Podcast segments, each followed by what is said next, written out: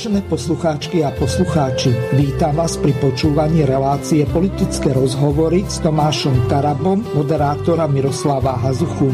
Počúvate pravidelnú reláciu o aktuálnych udalostiach domácej a zahraničnej politike, ktorá ovplyvňuje naše životy a kultúru občanov Slovenskej republiky.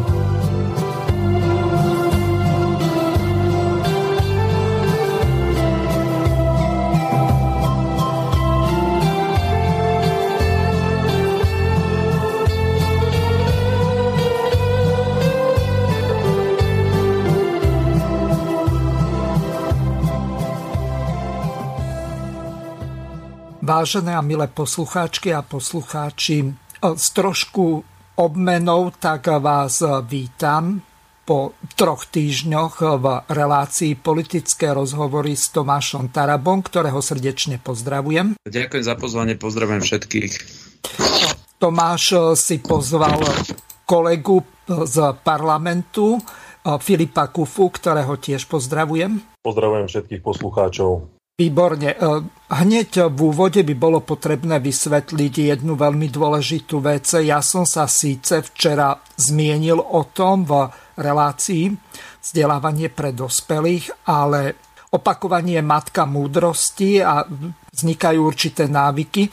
Takže ľudia, ktorí si zvykli s tou 4-týždennou periódou počúvať politické rozhovory s našimi hostiami, pravidelnými, ktorými sú Roman Michelko, Pavol Nemec a Tomáš Taraba, tak Tomáš Taraba sa dohodol s Romanom Michelkom na základe toho, že my sme mali v Slobodnom vysielači nejakú takú poradu, kde aby sa Michelko neopakoval v tej istej, tom istom týždni v 2 reláciách, tak sme sa dohodli tak, po dohode medzi pánom Tarabom a pánom Michelkom, že skrátka oni si vzájomne vymenia relácie.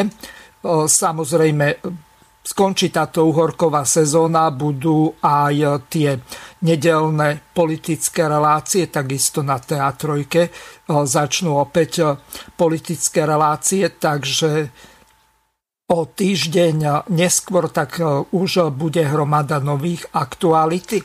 A teraz by bolo dobre, my sme sa pred reláciou s obidvoma pánmi poslancami rozprávali o tom, že vám YouTube vyparatil, neviem ako to slušne nazvať, nejakú lumpárinu, tak by bolo dobre, aby ste o tomto informovali našich poslucháčov, aby vedeli, že ako sa veci majú. Nech sa páči.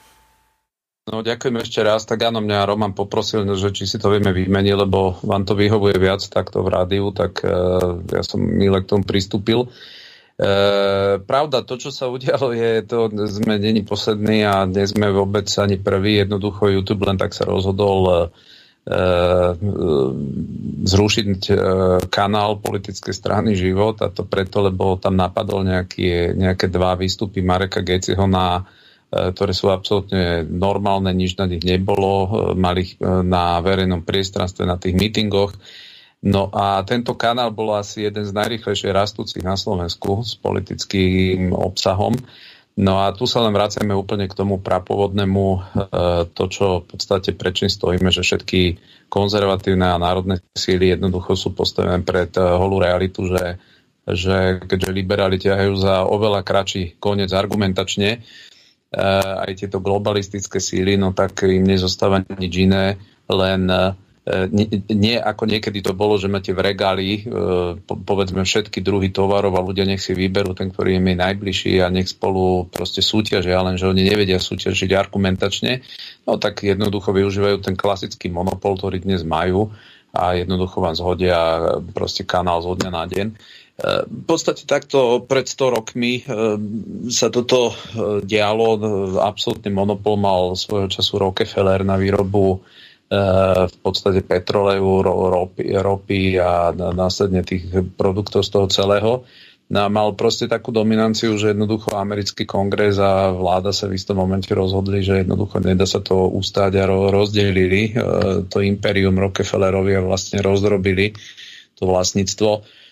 No a teraz, či sa to niekomu páči, alebo nie, tak jednoducho toto stojí pred svetom, aj pokiaľ ide o tieto monopoly, ktoré vznikli v IT sektore, pretože tu už nejde o žiadnu, by som povedal, súťaž, že sú to absolútne monopoly, ktoré sa rozhodnú a verejne oni sa tým chvália. Oni sa verejne chvália tým, že vám povedia, že oni budú zhádzovať obsah, ktorý nie je ilegálny, ktorý nie je, ničom neporušuje zákony, ale ktorý sa im nepáči. Toto povedala riaditeľka YouTube nedávno v rozhovore pre Wall Street Journal, pre jeden americký časopis, a povedala, že jednoducho YouTube bude zhádzovať obsah, ktorý jednoducho im sa nepozdáva z akéhokoľvek dôvodu, ktorý si oni subjektívne určia.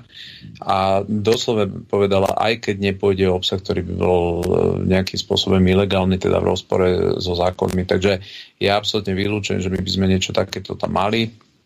Boli tam úplne štandardné veci, ktoré obhajovali práve, že slobody ľudí či na prejav, alebo slobody ľudí pri očkovaní, proste všetky tieto veci, ktoré obhajujeme, ktoré by mala de facto obhajovať na Slovensku pani prezidentka, ktorá ústavný súd a tak ďalej, len vidíme, že všetky tieto inštitúcie nielenže mlčia, ale častokrát idú proti ľuďom. Takže jednoducho ten tlak tu je a do budúcna, ja by som to tak aj povedal, pozrite sa, veď keď sa to stalo Donaldovi Trumpovi, ktorý mal, myslím, 35 miliónov ľudí na Facebooku a zhodili ho. A to je taký úplne, že excelentný príklad. Predstavte si, že on počas volebnej kampane celkovo minul asi $140 miliónov na reklamu na internetových v podstate portáloch, ktoré najmä tiekli teda do kanálov a reklamy na YouTube, na Facebooku a Twittery. No a teraz si predstavte to, že vy investujete takéto prostriedky a oni jednoducho tie peniaze zoberú a potom vám povedia, že ten kanál padá. To znamená, to všetko sú tie veci, ktoré jednoducho bude treba regulovať napríklad proste takým spôsobom, že prestanú tie účty, ktoré ľudia si zakladajú na Facebookoch a tak ďalej, byť automaticky vypnuteľné jednoducho inak ako nariadením súdu.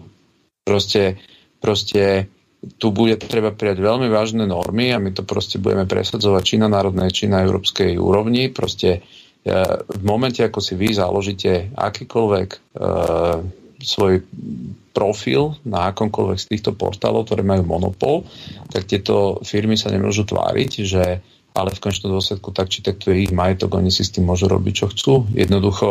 Jednoducho, ak tam nemá byť totálne svojvôľa, tak bude musieť byť, to je jeden iba z takých proste prvkov zadefinované, že v poriadku bez rozhodnutia súdu nie je možné siahať na tento obsah a tak ďalej. Takže toto nie je to nič, by som povedal, prekvapujúce.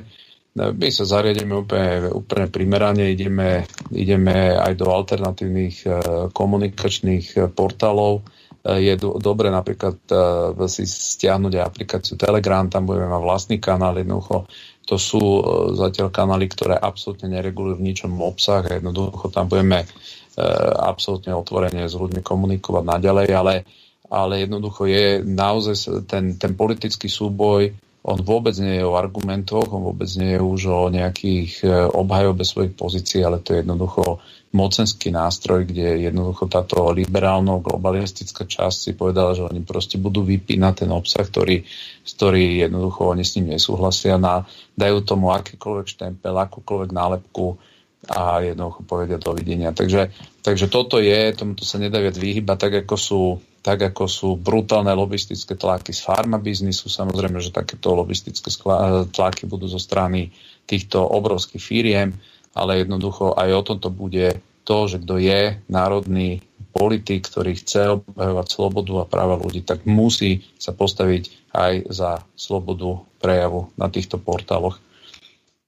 Niečím podobným sme sa stretli viackrát aj v Slobodnom vysielači.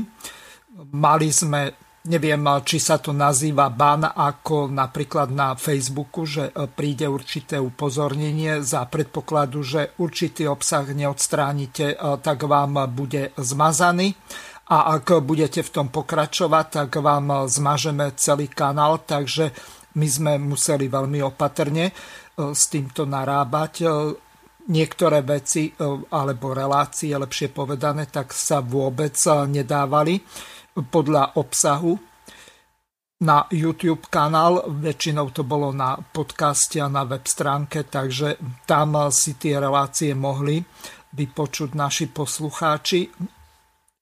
Niektorí boli veľmi nespokojní, napríklad Pavol Nemec, lebo videl, že na YouTube bežne 10 000 a viac ľudí už sledovalo jeho relácie, tak sa viackrát pýtal na to, že čo sa vlastne deje, tak ja som mu to vysvetľoval takisto aj poslucháčom, aby sa nám nestalo to, čo sa stalo českému slobodnému vysielaču, že im úplne zmazali celý YouTube kanál, ktorý tam mali asi za 4 roky, čiže obrovské množstvo práce, relácií, celý archív.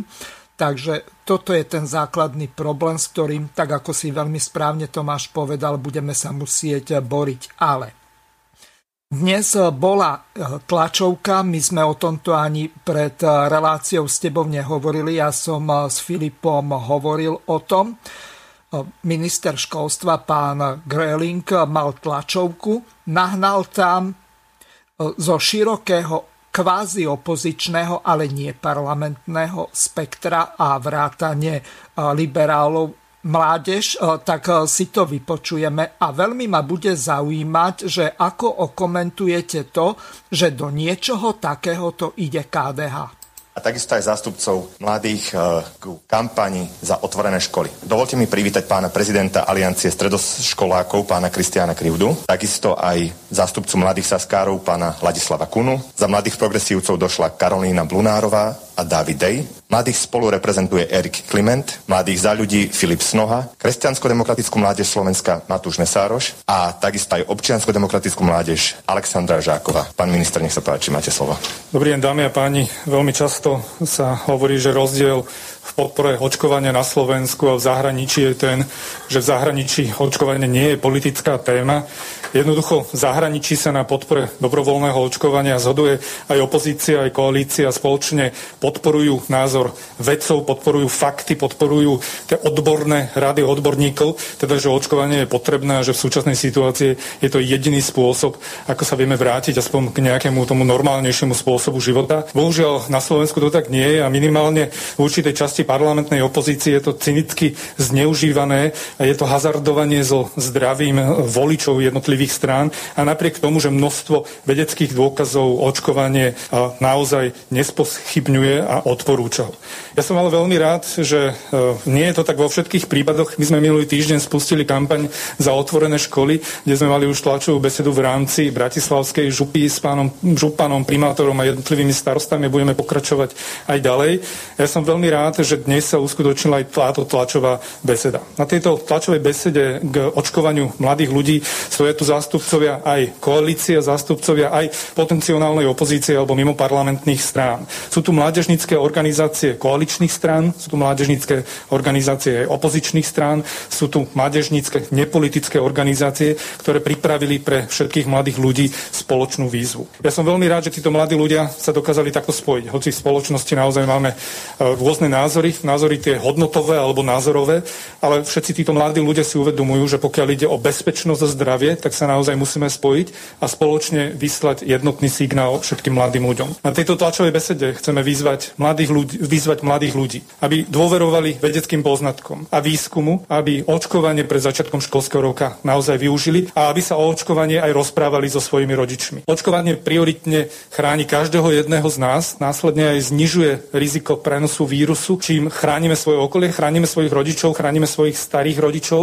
a v konečnom dôsledku, prečo tu aj stojíme a všetci si uvedomujeme, že vzdelanie je dôležité, nám očkovanie prispieva k bezpečnejšie fungujúcim školám. A ešte predtým, ako odozdám slovo našim budúcim líderkám a lídrom, ja spomeniem zaočkovanosť mladých ľudí 12 až 17 rokov. O tejto téme sa nie veľmi rozpráva, tejto téme sa nie často politici vyjadrujú, lebo je to na osobných rozhodnutiach rodičov a zákonných zástupcov, ale aj tak je dôležité, aby sme informovali o týchto číslach.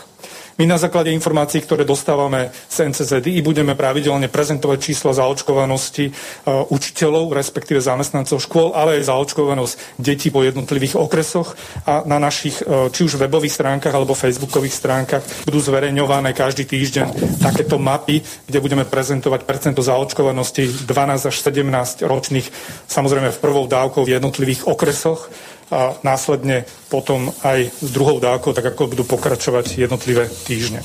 Poďme k tým číslam, ktoré sú naozaj zaujímavé a možno jednotlivé čísla budú zaujímavé aj pre politologov alebo sociológov, aby vyhodnocovali jednotlivé rozdiely.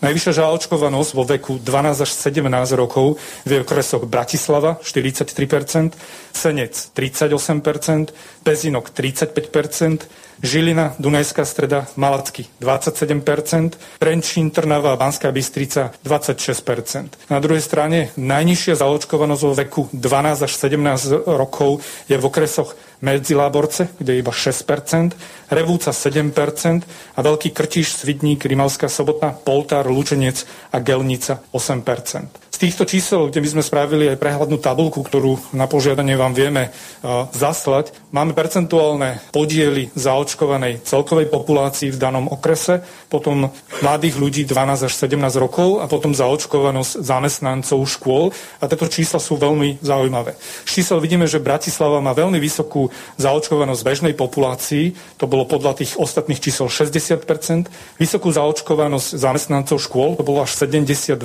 a vysokú zaočkovanosť mladých ľudí do 17 rokov, čo je 43%. Je teda výrazný predpoklad, že v Bratislave ten výskyt ohnízk bude naozaj minimálny a prerušovanie vyučovania v rámci tried bude tiež minimálne, takže by sme mali vzdelávací proces v septembri spustiť a kontinuálne pokračovať ďalej.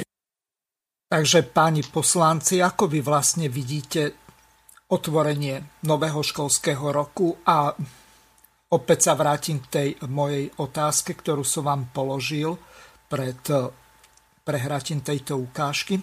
Prečo sa do tohoto montuje KDH a ich mládež? To vôbec nechápem. Už tam nie je Hlina, ktorý to tiahol k liberálom, alebo nejaký vplyv na nich má Vatikán, príchod svätého Otca, lebo vieme, že zrejme len tí zaočkovaní budú sa môcť s ním stretnúť, keď príde v septembri na Slovensko. No, má to viacero odtienov. Toto ja by som začal najskôr teda tým Vatikánom a svätým Otcom. Všetci vieme, ja som aj dnes dával status, Maďarská republika, Viktor Orbán rozhodol, že počas tej omše, ktorá bude tá záverečná omša v Maďarsku, z ktorej potom ide pápež na Slovensko, že počas nej nebudú platiť absolútne žiadne obmedzenia, čo sa týka pandémie, pandemické nejaké regulatívy, ktoré dnes platia v Maďarsku. A z toho dôvodu je absolútne ťažké urobiť záver, že pápež má túto požiadavku na Slovensku, lebo ak povedzme jeden deň predtým bude slúžiť omšu pred nezaočkovanými ľuďmi v Maďarsku, tak ako dáva logiku, že na druhý deň by mal mať požiadavku, že ale na Slovensku chce iba sa stretnúť s očkovanými. Takže ak toto prebehne v Maďarsku, tak je úplne jasné, že celý tento výmysel o tom, že s pápežom sa môžu stretnúť iba očkovaní, nie je vymysel naozaj Vatikánu, ale sa len potvrdí, že to je výmysel Hegera a spol, proste tejto neschopnej vlády, ktorá nevie ľudí pritlačiť inak, ako sa očkovať, že ich vydiera na všetkých frontoch, tak teraz si povedali, že im príde vhod návšteva pápeža. Na druhej strane stále platí to, čo každý veriaci si trúfne povedať, že toto by nebolo možné, keby to nejakým spôsobom niekto netoleroval. A myslíš si, že je to biskupská konferencia Slovenska, ktorá to toleruje? Vieš čo, tak pozri, karty na konci dňa rozdáva pápež, tak keby pápež povedal, že pozrite, buď to bude takto, ako ja hovorím, alebo neprídem, tak čo by nejaký Heger mohol povedať. Hej? Takže tá abnormálnosť, ktorá dnes vznikne, alebo vznikla, že neočkovaní, nezaočkovaní Slováci môžu ísť na návštevu pápeža do Maďarska a 60% nezaočkovaných Slovákov bude môcť ísť na omšu do Maďarska, ale nebudú môcť ísť na omšu na území Slovenskej republiky. Veď mi povedz, to ani netreba ďalší komentár. Veď si toto povedzme, to znamená, keď toto urobil Orbán a oni to nezmenia, oni to napriek tomu nezmenia, no tak samozrejme, že veriaci ľudia sa budú pýtať, že o čom to je potom. Že či to je naozaj potom o tom, že tá cirkev sa dala tu vmontovať do nejakej očkovacej kampane, tak jak sa nechali vmontovať do tej testovacej kampane. Veď vtedy oni lobovali za to, choďte sa testovať, veď oni dávali odporúčania. A ja už som sa vtedy pýtal, a ja sa vrátim teraz tomu Grelingovi, ja sa pýtam všetkých týchto ľudí a mne je úplne jedno, že či to je človek z cirkevnej obce, alebo to je politik, alebo kto to je, jak si niekto trúfne povedať, že očkovať sa mRNA vakcínami vôbec, že si to dovolí niekto odporučiť. Veď jak ja môžem sa postaviť pred ľudí, a pre mňa by to možno bolo jednoduchšie, by som bol absolútny liebling, miláčik mainstreamu, že by som sa z opozície postavil a povedal, choďte sa dať očkovať, je to bezpečné. Ja vám garantujem, že nikto z tých ľudí, ktorí toto verejne rozprávajú, o tých vakcínach nevie zhola nič. Ja som sa ako poslanec niekoľkokrát dopytoval, pýtal, mne nevedia odpovedať na elementárne veci. A teda, keď sa vrátime ešte k tomu, tej elementárnej logike, tak Gröling, to vidíte, najväčšiu pavedu na Slovensku dnes presadzuje strana Sloboda a Solidarita, SaS. Oni majú plné ústa slobody, pritom hlasujú za všetky protiústavné zákony, ktoré tu zatiaľ boli prijaté. Oni majú plné ústa vedy, pritom tárajú nezmysly, ktoré dnes tá sama vedecká obec, na ktorú sa oni odvolávajú, vyvracia. Veď dnes si kliknite na internet a všade dostanete výsledok, že ten delta variant je rovnako šírený neočkovanými ako očkovanými. To znamená, ako si dnes niekto dovolí povedať, že ak sa nedáte očkovať, tak budete zodpovední za šírenie nejakého delta variantu, keď celý svet rozpráva, že nositeľmi a šíriteľmi toho delta variantu sú očkovaní rovnako.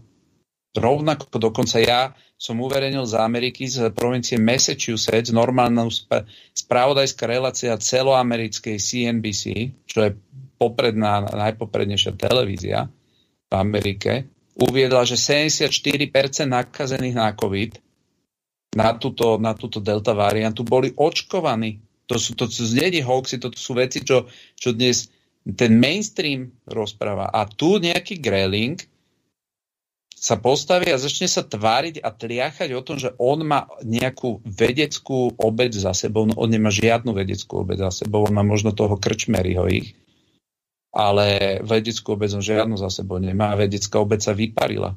Všimnite si, jak sa vyparili. Kde je Krištúfková? Kde sú všetci tí, ktorí boli ešte pred rokom každý deň na obrazovkách a rozdávali rády? Kde sú tí virológovia? Proste oni sú v tom strátení úplne tak isto, pretože o tom nevie de facto nikto nič. Jedine, čo sa vie, sú čísla. A keď som ich konfrontoval s číslami, ktoré uverejnila TA3 v debate s Krčmerim, kde bol Krčmery úplne zotretý na základe návalu tých reálnych explicitných dát od človeka, ktorý ich tam zbiera a proste bol pozvaný do relácie, kde bolo dokázané, že Londýn má nižšiu zaočkovanosť ako Bratislava a pritom síce áno, infekčnosť tej delta varianty narastá, ale úmrtnosť nie. Veď si pozrite, na Slovensku, kedy 2 týždne dozadu bolo ohlásený oficiálne, že sme v 3. vlne. Ja sa pýtam, kde sú tí mŕtvi teda? Keď nám tu hovorili, čo to bude. No a toto všetko ja hovorím. Kto sa chce dať očkovať, nech sa dá očkovať, ale štát má voči týmto ľuďom 1 alebo 2 základné povinnosti. Prvá vec, plne ich informovať o všetkom, to znamená základnú vec, čo im povedať, že nedostávate do tela žiaden mŕtvý vírus, žiaden oslabený vírus, dostávate mRNA vakcínu, ktorá je úplne niečo iné, doteraz ste ju nemali. A druhá vec, keď sa niekto dá očkovať, tak by nemal podpisovať vedomý súhlas o tom, že sa zbavuje štát všetkých akože rizik a žalob a neviem čoho všetko. Veď oni tých ľudí zavádzajú horšie ako nejakí podomoví predávači tých hrncov, čo sa tvária, že sú zo zlata a potom vás hrdzavejú. Veď nech nesie ten štát za to tú zodpovednosť, keď sú všetci takí machri a múdri. Prečo nechávajú tým ľuďom tam podpisovať malými písmenkami, čoho všetkého sa zbavujú, akých práv a tak ďalej. Takže toto je ten druhý aspekt, takže jednoducho to, čo tu rozpráva Gröling, je úplne mimo, pretože žiadna vedecká obec nerozpráva toto, čo oni, práve že vedecká obec je veľmi opatrná v týchto tvrdeniach, ktoré tu rozprávajú. To, že on sa opiera o nejakého drobu, v podstate droba je bratislavský župan, ktorý, kde môže, tam úrazy v podstate ľudí. Teraz najnovšie povedal, že nech si nechodia do Bratislavy ľudia štrajkovať, že nech si štrajkujú doma, tak ja by som bol veľmi opatrný v termínoch, že kto vlastne je Bratislavčan, aj ten rodený Bratislavčan. Tu sa hrajú na Bratislavčanov ľudia, čo ešte pred pár rokmi chodili z vidieku do Bratislavy, teraz sú proste veľkí Bratislavčania. Ale a tento človek, ktorý otravuje Bratislavu 30 dní nejakou dúhovou revolúciou a veša tam zastavy, na ktoré nikto není zvedavý, nikto, to nech si rieši droba svoju potenciálnu privátnu sféru, nech si ju rieši v okruhu svojej rodiny, nech neotravuje ľudia chcú mať čisté električky, čisté ulice, chcú mať, aby bol všade poriadok a ne, aby ich tu on zamestnával nejakými jeho LGBTI propagandistickými letačikmi. Tak tento droba, to, že si dovolí uraziť týchto ľudí a teraz oni vzhľadom na to, že sú z jednej politickej strany, vonkoncom robia nejakú akciu. No ja sa pýtam, čo ten pánko z toho, teda z tej KDH-ckej mládežníckej organizácie, neviem, koľko ten chlapček má rokov, že čo tento vie o tej mRNA vakcíne. Jak si on vôbec dovolí niekde dojsť. To, že tam išiel, to len potvrdzuje to, že jednoducho to KDH vždy a znova, keď dojde na lámanie chleba, tak sa len pripojí tam, kde sú liberáli. Veď to robili od prvého dňa, odkedy sú v politike. Neexistuje jedna jediná vláda, v ktorej by KDH nebolo, a kde by neboli liberáli. A mohli si vybrať. Oni mohli povedať aj Smeru, mohli povedať komukoľvek, že viete, čo budete kradnúť, my odídeme z vlády, ale žiadame presadenie našej agendy KDH. Oni to neurobili. Oni vždy išli do vlády s liberálmi, s najväčšími liberálmi, nepresadili zo svojej agendy v absolútne nič, ani z tej ochrany života, o ktorej tu 30 rokov rozprávajú. A vždy sa priklonili na stranu liberálov. Takže to, že to urobili aj teraz, mňa to vôbec neprekvapuje. Filip, tvoj názor na to je aký? Neviem, počujeme sa, pán Kuffa? Áno, na chvíľu to tam seklo, ale počujeme sa. No, táto tlačová konferencia sa nedá nijak ináč nazvať, len mladickou nerozvážnosťou. Keď nás idú poučať o tom, že tí 12 a viac roční, alebo 12 až 17 roční, že by sa mali dať očkovať, a minister Gröling tam potom spomínal aj tie percentá, tak mne bolo tak trocha úsmevne, lebo v podstate čím ďalej na východ, tým je nižšia zaočkovanosť týchto mladých skupín ľudí. No ja som si tak v duchu povedal, tak asi čím viac na východ, tak možno, že tým viac sú tí mladí ľudia uvedomeli. Keď sme sa bavili na tému očkovania, mne dokonca z mojej rodiny mi rozprával, že či sa dám zaočkovať alebo nie. A v takom nejakom zmysle by mi to povedal, že je to dobré, a ja mu vravím, že nedám sa zaočkovať, a on sa ma pýta, že prečo? A on, no neočkujem sa ani proti chrípke. A on mi v tom momente povedal, máš pravdu. A on, že ja som počúval, on mi to hovoril, že ja som počúval renomovaného profesora z Lekárskej univerzity v Prahe a on povedal, že mladý človek nemá zmysel, aby sa očkoval. Mladý, zdravý človek. Jednoducho, keď nemáš nejakú vážnu zdravotnú komplikáciu, tak je lepšie, keď tá choroba... Oni to hovorili vtedy o chrípke, lebo vtedy COVID v podstate ešte nebol v kurze, to už bolo pár rokov dozadu. A on povedal, že je lepšie, keď organizmus chrípku prekoná a vytvorí si prirodzené protilátky, ako keď ty mladý organizmus umelo oslabíš a nutíš ho v podstate k tejto reakcii. A to sme sa nebavili, že niekde na ulici sme sa rozprávali, hej, alebo v krčme. Toto povedal, prosím pekne, profesor z Lekárskej univerzity. Ono, tá téma očkovania, ja to poviem na príklade, ja to hovorím, aj 2 týždne som chodil teraz po národných parkoch, bol som aj vnútri na nejakých diskusiách, potom ma štátny tajomník Smatana vyhodil, ja som potom bol na ulici s ľuďmi a bavili sme sa tam o všetkom možnom. A ako náhle prišla téma kočkovania a to zhodou okolností 5. augusta, keď som bol v Polonínach, tam sme asi 100 ľudí, sme stáli v krúhu, sme debatili a takto prehodil tú výhybku, hej, a dali sme sa na tému očkovania. Tak zrazu tam boli dva tábory. Jedni hovorili, že sú očkovaní, že ľudia zomierali, že budú zomierať, že ak sa na to pozeráme. A druhí zase hovorili, že to není možné, aby nás štát nútil do očkovania. A teraz ja som bol v tej polohe, že čo teraz, hej, keď sa tá diskusia takto vyvinula. A ja vravím, pozrite sa. Každý dospelý človek, my sme zastancovia toho, mal by sa dobrovoľne rozhodnúť. Každý tu má nejaké informácie, každý si to vie vyhľadať. A keď je o tom presvedčený, že sa má dať očkovať, tak nech sa dá očkovať. A keď sa s tým nestotožňuje, tak sa nedá očkovať. Štát tu nie je na to, aby nutil a už vôbec nie takéto mladé ročníky, ak sa bavíme 12+, jak to minister povedal. A potom som hovoril, obviňujete nás, že opozícia, že my ako opoziční poslanci sme v podstate proti očkovaniu, že burcujeme ľudí a ja im hovorím, ale ukážte mi jedno fórum, jedno moje vyjadrenie, jeden môj status, kde ja som burcoval ľudí, aby sa nedali očkovať. Hovorím, nikde to nenájdete. A to viem, že ani moji, ani kolegové, či Tomáš, alebo môj otec Štefán, alebo Jano Podmanický, hovorím, nikde také vyjadrenia v podstate z našej strany nenájdete. A ja som to hovoril aj v plene Národnej rady a zopakujem to aj teraz. Hovorím, obviňujete nás, že my sme proti očkovaniu. Hovorím, tak ja by som ako prvý musel odsúdiť môjho brata v tomto. Hovorím, áno, môj brat ako lekár, ktorý stal v tej čase, oni stáli v prvých líniách, je síce mladý lekár, hej, ale aj tých mladých povolávali, lebo v podstate kolabovali, čiže oni, čo mali študentov, aj tesne pred skončením medicíny, alebo aj tých, čo akurát skončili medicínu, aj každý pomáhal. A on hovorí, že idem sa zaočkovať, že sme v prvej línii a v podstate tlačia nás do toho, že máme byť očkovaní.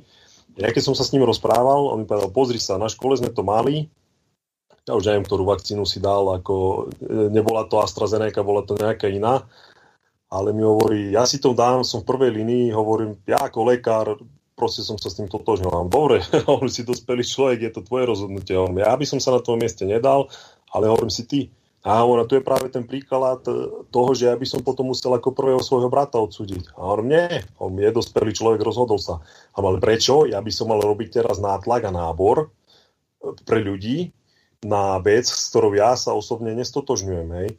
A to sa nebavíme ešte o tej etickej rovine týchto nie všetkých, ale určitých tých typov vakcín, čo sú.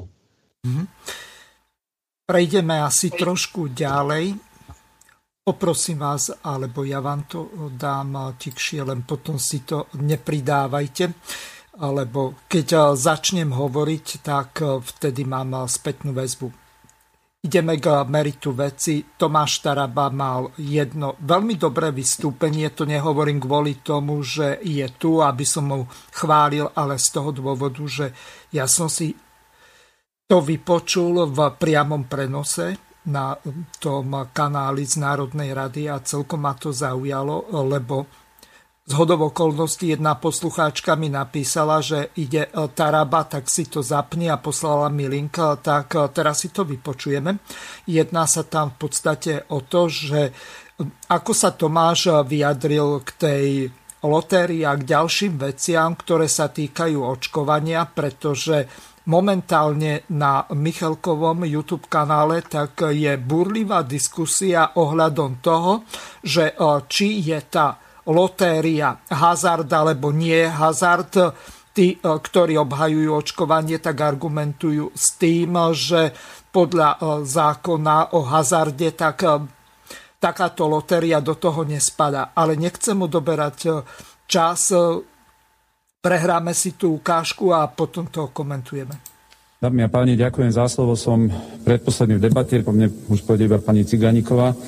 A teda dúfame, že aj pán minister, pretože ešte sme ho nepočuli za 2 dní nič povedať, tak je to také hádzanie hráchu na stenu, ale už to patrí k tomu čaru tohoto ministra. Druhé čaro, ktoré je, že on je nominant Dolana, pána bývalého premiéra nazýva klamárom, a napriek tomu naďalej ministrom je. Ja si neviem predstaviť, veď už sme mali toľkých premiérov, mali sme Mečiara, mali sme Fica, mali sme Dzurindu, ja si neviem predstaviť, že jednému z nich by povedal jeho minister, že je klamár a že on by zostal na funkcii dlhšie ako 24 hodín. A to tretie čaro, ktoré je, že najväčšia taká ideová oponentka Olana, pani Ciganíková, ho považuje za veľmi dobrého ministra a pán Matovič to až tak nevníma a on ho nedokáže odvolať. To je pre mňa úplne tak nejaký rebus, že musíte mať veľmi silné krytie, pán minister, a zrejme aj preto vy nepotrebujete nám odpovedať na tie otázky, ktoré tu kladieme, lebo tá karavana asi napriek všetkému pôjde ďalej. Prvá otázka, ktorá na nás ako na opozíciu zaznieva z vašej strany, že prečo nie sme ochotní s vami sa postaviť a podporiť to očkovanie. No ja teda osobne asi myslím, že mne ako politikovi ľudia nedali túto autoritu, aby som sa ja vyjadroval k tomu, že či by sa mali alebo nemali dať očkovať. Ja si myslím, že túto autoritu nedali ani vám. Ja si nemyslím, že úloha politika je ľuďom rozprávať, aby sa išli očkovať. Ja si myslím, my by sme mali ľuďom dať úplne že všetky informácie, čo to znamená a aké sú s tým spojené rizika. A ja si myslím, že na tomto sa zhodneme a veľmi silno pochybujem, že táto hra na jednu bránu, kedy dokonca štát platí nejakú propagandu. Včera Igor Matovič povedal, že uvoľnia ďalšie peniaze, ale má jednu podmienku, že tá ďalšia kampaň musí mať nejaký efekt, nemôžu to byť vyhodené peniaze ako doteraz, to je neskutočné priznanie. Tak toto všetko vy platíte z peniazy všetkých ľudí. A je absolútne nepripustné, aby ste sa teraz tvárili, že toto je hra na jednu bránu v tom zmysle, že je tu nejaká skupina nezodpovedných ľudí, tzv. Neočkovaných, pretože možno sa ukáže, že títo neočkovaní sú aj zodpovední. Možno o pár rokov uvidíme, že práve tí neočkovaní boli zodpovední. A uvidíme to možno preto, lebo citujem pána Krčmeryho, že až o 5 rokov uvidíme, že vlastne čo vakcína spôsobí. Čo spôsobí na plodnosť ľudí. Potom sa budem pýtať, že tie umelé oplodnenia a podobne, to bude na to, kto prispieva, kto to bude platiť, tí očkovaní či neočkovaní. To sú všetko otázky, ktoré sú legitimné. A ja si myslím, že by sme nemali z toho robiť nejaký ani fetiš, ani náboženstvo, proste mali by sme otvorene priznať, že viete, čo sú tu rizika. A tí ľudia sa dávajú neočkovať preto, lebo niektorí vnímajú tie rizika vo väčšej miere. A to, že vy postupujete absolútne nelegitímnym spôsobom, netransparentne, a v tomto rozumiem najmä to, že všetky tieto dôležité zákony dávate v skrátenom legislatívnom konaní, aby ste vylúčili verejnosť, aby ten čas na tú diskusiu bol absolútne čo najkratší. To, že my sme to ako opozícia tu predĺžili na nejaké 2 dni a to, že si to všimli ľudia, ktorí sú tam pred Národnou radou, to všetko len dokazuje to, že jednoducho ľudia nechcú, aby sme im my diktovali, čo majú robiť.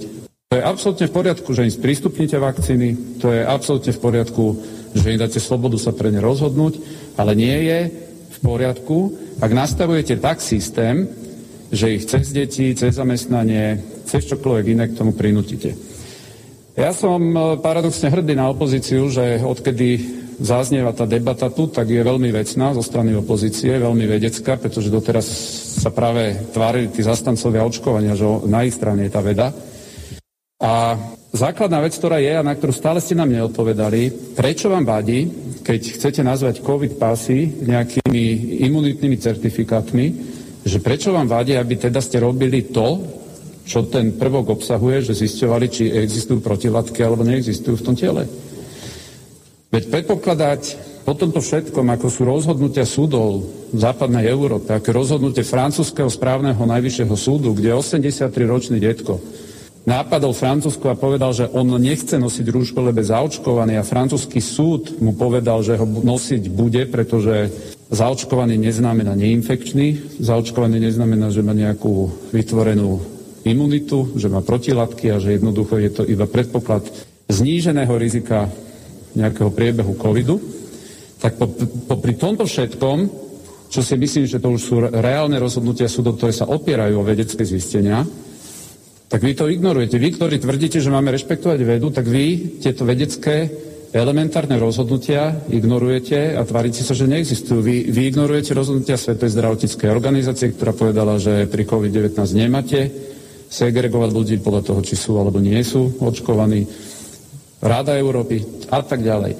Ľudia, z čoho sú trošku na Slovensku už rozčúlení a oprávnene, že jednoducho my tu máme už za sebou sériu zlyhania štátu.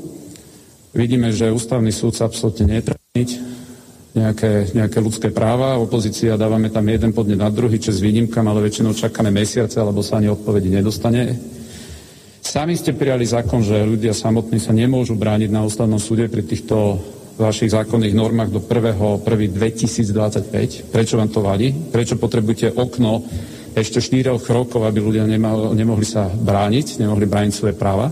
Vy dobre viete, že všetky medzinárodné súdy sa môžu zaoberať našimi prípadmi až vtedy, keď sme vyčerpali všetky, alebo občan Slovenskej republiky vyčerpal absolútne všetky možnosti na území Slovenskej republiky, takže vy ste vyšachovali ľudia, aby sa nemohli ani na medzinárodných súdoch braniť. A toto všetko jednoducho pre mňa vyvoláva absolútne nepochopiteľnú situáciu, že prečo vy potrebujete byť v konflikte permanentne s každým vo všetkých oblastiach. Toto absolútne nerozumiem. Že prečo potrebujete zo všetkými bojovať? Prečo potrebujete bojovať s ľuďmi? Prečo potrebujete s opozíciou v tomto bojovať? Pritom to sú veci, ktoré opozícia tu navrhuje a oni nie sú, že by sme my vymysleli koleso. Veď toto sú veci, ktoré fungujú na západe, že v poriadku. Ste očkovaní, Chorvátsko povedalo, musíte doložiť PCR test. Izrael prinútil teraz ľudí nosiť opäť tieto masky. A preto to, čo vy sľubujete tým ľuďom, že dajte sa zaočkovať a vy budete slobodní, tak to vy nebudete vedieť naplniť. Preto vy rozčúľujete tých ľudí, čo sa dajú rôznym spôsobom z pochopiteľných pre nich nejakých dôvodov, lebo im sľubíte nejakú slobodu. Vy ju nebudete vedieť doručiť, tú slobodu, ktorú im sľubujete. Takže tá nespokojnosť len narastať bude aj na tej strane, ktorú svojím spôsobom ste na to naviedli, alebo ktorá sa len preto dáva očkovať, len preto, aby tú slobodu nejakú dosiahla. Vy ju nebudete vedieť garantovať, lebo ju nevie garantovať ani Izrael, nevie ju garantovať ani Francúzsko, nevie ju garantovať ani ostatní. Takže to, čo je pre mňa proste, to je prípad Anglicka. Očkovaný premiér Johnson je v karanténe, lebo sa stretol s očkovaným ministrom zdravotníctva, ktorý má COVID. A povedzme mu my na Slovensku, že tu máte otvorené všetky prevádzky, lebo ste očkovaní. Že to je vstupenka, vlastne ste očkovaní, môžete to roznašať kdekoľvek. A to, že pán minister, vy ste si dovolili zneužiť svätého otca a pápeža, ktorý vám odkázal, že on sa absolútne nebojí neočkovaných a vy ste ho vtiahli do tejto špinavej vašej vakcinačnej politiky, ktorá je nečestná, tak toto si tu ešte nedovolil nikto. Z tej návštevy sa mal stať spoločný nejaký stmelujúci prvok slovenskej spoločnosti. Natiahli ste do toho cirkev, tí vám odkázali, že to nebol ich nápad. A vy čoho sa dotknete, tam je všade rozdelenie. Ja nerozumiem, že dokedy toto chcete ťahať touto formou, ale toto je neudržateľná politika, ktorú robíte. To, že sa vy hádate vo vnútri, hádajte sa. My ako opozícia vám svojím spôsobom ďakujeme za túto politiku, lebo keď sme sa nastúpili, vám úprimne poviem, že ja som nevedel, čo tu budeme robiť, keď ste mali ústavnú väčšinu, ale my nestíhame otvárať tie témy, ktoré vy otvárate, pretože to je jedna katastrofa za druhou. Ale buďte si istí, my práva tých ľudí, ktorých tu poslanec Žiak nazval cirkusantami, kolotočármi a podobne, a tie úražky, ktoré ste tu na nich adresovali, ktorí vás platia, ktorým tento štát patrí nie menej ako vám, tak my práva týchto všetkých ľudí budeme brániť, aj tých, ktorí očkovať sa dali. Ďakujem pekne. Takže toľko Tomáš Taraba. Teraz dám slovo Filipovi Kuffovi, aby Tomáš nešiel aj reagovať sám na seba a na svoje vystúpenie. Ako ty to vlastne vidíš z toho dôvodu, že aj keď sme sa v tej predchádzajúcej časti zmienili ohľadom toho svätého otca, tak tu sú dve základné také antagonistické témy. Na jednej strane, či tam môžu prísť nezaočkovaní, podľa vládnej garnitúry nie, musia byť očkovaní, podľa pravdepodobne, ako Tomáš povedal, podľa svätého otca Vatikánu, tak sa stretnú aj v Maďarsku s nezaočkovanými, takže asi bude nejaká turistika do Maďarska, ale neviem, či ich pustia cez hranice, čo môže byť ďalší problém.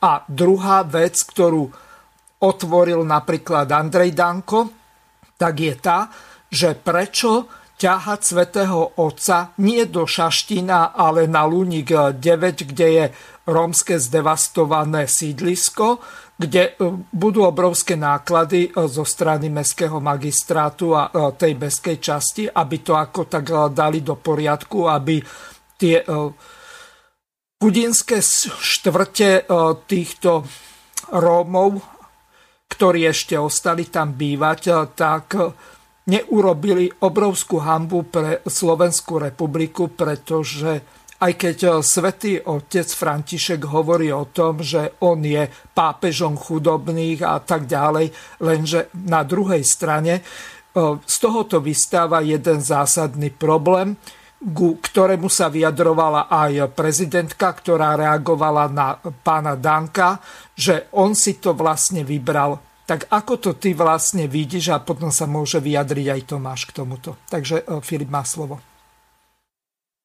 Tak ja začnem odzadu tým Luníkom 9. Ja na tom nevidím nič zlé, že tam pápež zavíta, aj keď je to zdemolované sídlisko. Každý, kto mal možnosť tam prechádzať cez toto sídlisko, tak vie, ako vyzerá. Tí, čo tam neprechádzali, tak to veľmi dobre poznajú zo správ, z obrazoviek. Počujeme sa? Lebo si nám vypadol. Tomáš, môžeš nadviazať, lebo Filipa nepočujeme.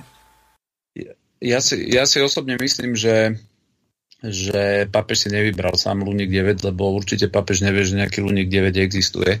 Hej, to zase nie je tak známe svetové sídlisko, aby pápež vedel, že viete, čo tam je ten Luník, poďme na Luník. To znamená sedliacky rozum. Sedliacky rozum mi hovorí, že mu to niekto poradil, že tu niečo také je a že či by tam nechceli ísť, ale veď v poriadku, on je slobodný, nech ide kam chce.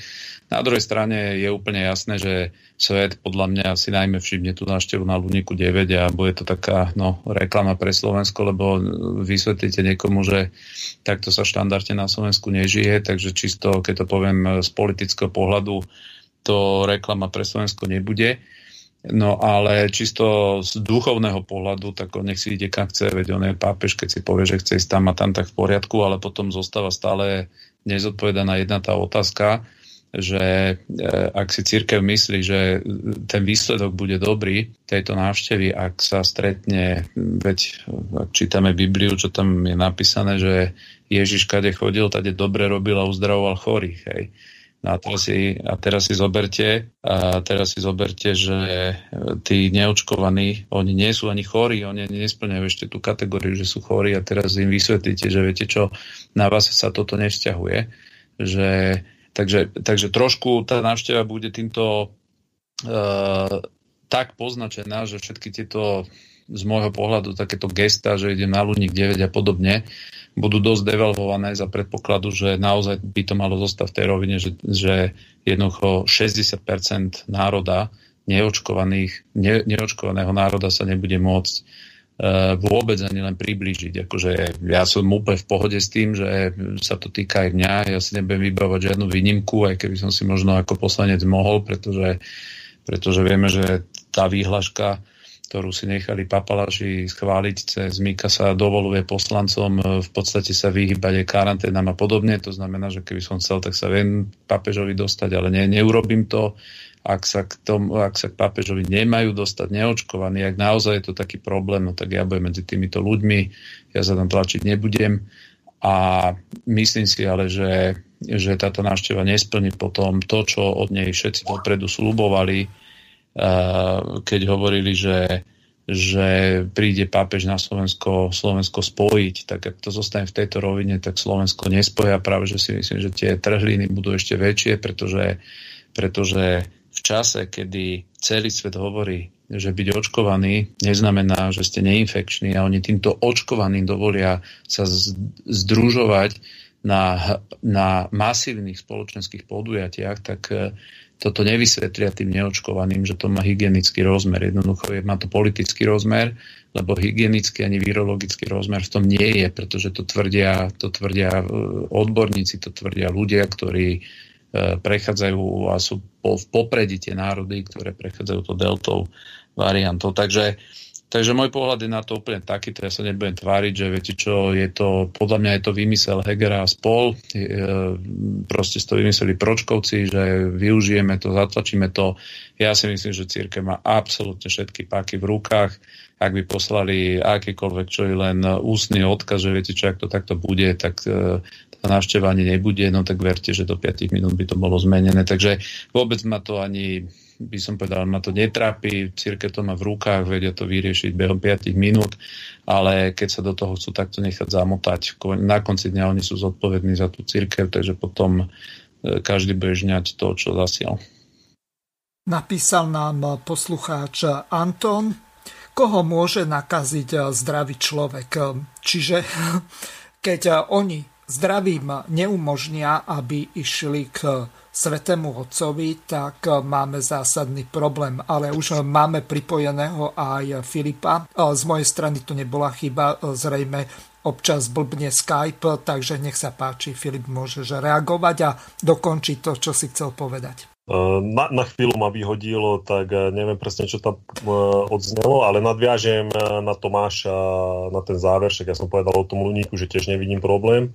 A tu sa načrtá ešte jedna taká zaujímavá otázka, lebo asi pred 3 týždňami dozadu dávali z Luníka reportáže, že tam otvorili očkovacie centrum a že v podstate Luník 9 idú zaočkovať. A v tej reportáži bolo spomenuté, že síce to centrum otvorili, ale v podstate ten záujem ľudí je úplne minimálny. Oni tam, nepamätám si ten počet tam na sídlisku, koľko žije ľudí, ale to bolo úplne smiešné číslo. A ja som si potom hovoril, no tak do toho septembra, pokým tam má prísť pápež, tak to majú čo robiť, aby ich stihli dobrovoľne v úvodzovkách zaočkovať, pretože musia absolvovať prvú, druhú dávku a myslím, že po tej druhej dávke je vlastne ešte ochranná, alebo kedy naplno by mala začať pôsobiť tá vakcína, tak tam je ešte 14 dní. No viem si to živo predstaviť, keď teraz v podstate určití predstavitelia vyhlásia, že s pápežom sa stretnú len zaočkovaní. A predstavte si, že tam príde teraz pápež, v podstate najvyššia cirkevná autorita, a tí, čo poznáme Rómov, čo s nimi robíme, čo prichádzame do kontaktu, oni sú v podstate ľudia, ktorí okamžite vedia prejaviť emócie. A viete, tam zadržať nejaký dáv, ktorý sa rozhodne, že sa idú pozrieť na papeža a v podstate kontrolovať ich, že či sú zaočkovaní alebo nezaočkovaní. To môže len taká nejaká naivka z Bratislavy, ktorá v živote s takýmito komunitami neprišla do kontaktu. Jednoducho tam, keď na čo zakričia, že aha, pápež, tam sa proste tých 4,000 či 5,000 ľudí, čo tam býva, bez ohľadu na to, či očkovaní budú alebo nie, jednoducho sa tam zbehnú. A tie ich opatrenia si budú môcť založiť za klobúk. Toľko asi k tomu poviem ešte z pohľadu tej zaočkovanosti toho Luníka 9. Dobre, čiže čo sa týka napríklad toho postoja Andreja Danka, že to má byť Šaštín alebo Nitra alebo iné známe cirkevné miesta, tak k tomu máte aký vlastne postoj, lebo našich poslucháčov to zaujíma a zrejme mnoho podporovateľov, aj keď už ani nie, tak zďaleka má Andrej Danko, takže nie je to až tak bezvýznamný človek a aspoň cez tie sociálne siete sa snaží nejako mútiť vodu, ak to môžem tak nazvať, hoci prezidentka mu jasne odkázala, že je to pápež chudobných, takže k tomu by ste sa ešte mohli bližšie vyjadriť. Ja len toto zopakujem, čo povedal Filip, že pozri, mne je úplne akože v pohode, ja práve že si nemyslím, že Andrej Danko by mal určovať, že kto kde pôjde, pretože ak to má byť pastoračná návšteva, nie politická, ale oni z nej robia politickú návštevu, no tak nech si určí a pokiaľ viem, tak tam posledné slovo má Vatikán, tak to vždy bolo aj pri Jánovi Pavlovi II, keď Ján Pavol II povedal, že chce ísť do Petržalky počas jeho poslednej návštevy, no tak museli ísť do Petržalky, veď jednoducho aj napriek tomu, že pápež je od prijatia tých lateránskych zmluv aj hlava štátu, ale primárne on sa medie ako hlava cirkvi. To znamená, že on keď sa chce stretnúť s kýmkoľvek alebo cíti potrebu, no nech tam ide, to je úplne v poriadku, ale úplne to, čo povedal Filip, platí. Ja si myslím, že sa im to tam celé zvrhne a keď nie, tak to tam budú musieť veľmi silne bezpečnostne kontrolovať a potom to stratí úplne tú podstatu, pretože ak sa ideme tváriť, že pápež je pápežom chudobných, no tak potom som zvedavý, že ak to bude vyzerať, ak tam dajú všetkých tajných policajtov, ktorí tam budú kontrolovať východy z tých bytoviek, prikážu ľuďom mať stále zavreté okná a podobne. To potom tá návšteva takto neprebehne. Takže ak to má byť naozaj že spontánna akcia, tak to bude mať veľmi blízko k tomu, ako to opísal Filip Kuffa, že jednoducho sa tam nahrnie dáv ľudí a tam naozaj akože očkovaní, neočkovaní. No a potom vznikne tá druhá otázka, ktorú sa budú pýtať všetci ostatní ľudia, že v poriadku, tak keď to prebehlo takto na Luníku 9, tak v čom sme my horší, prečo my by sme nemohli takisto sa zúčastniť tých vecí. Takže ja chcem len veriť, že tieto Hegerové a pročkovské nápady si veľmi rýchlo usmernia, pretože celá tá návšteva môže dopadnúť veľmi, veľmi zmiešaným spôsobom, o to väčšmi, ak už dnes im postavil Orbán látku úplne niekde inde, ktorý jednoducho tých Slovákov tam pustiť vie a Miro je úplne bez problémov, aby tí ľudia sa dostanú do Maďarska. Každý, kto chodí autom do Chorvátska, vie, že Maďari tam nič ani nekontrolujú.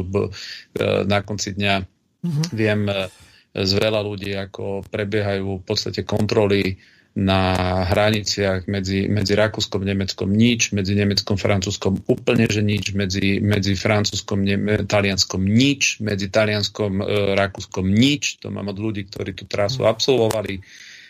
To isté sa hlási na juh.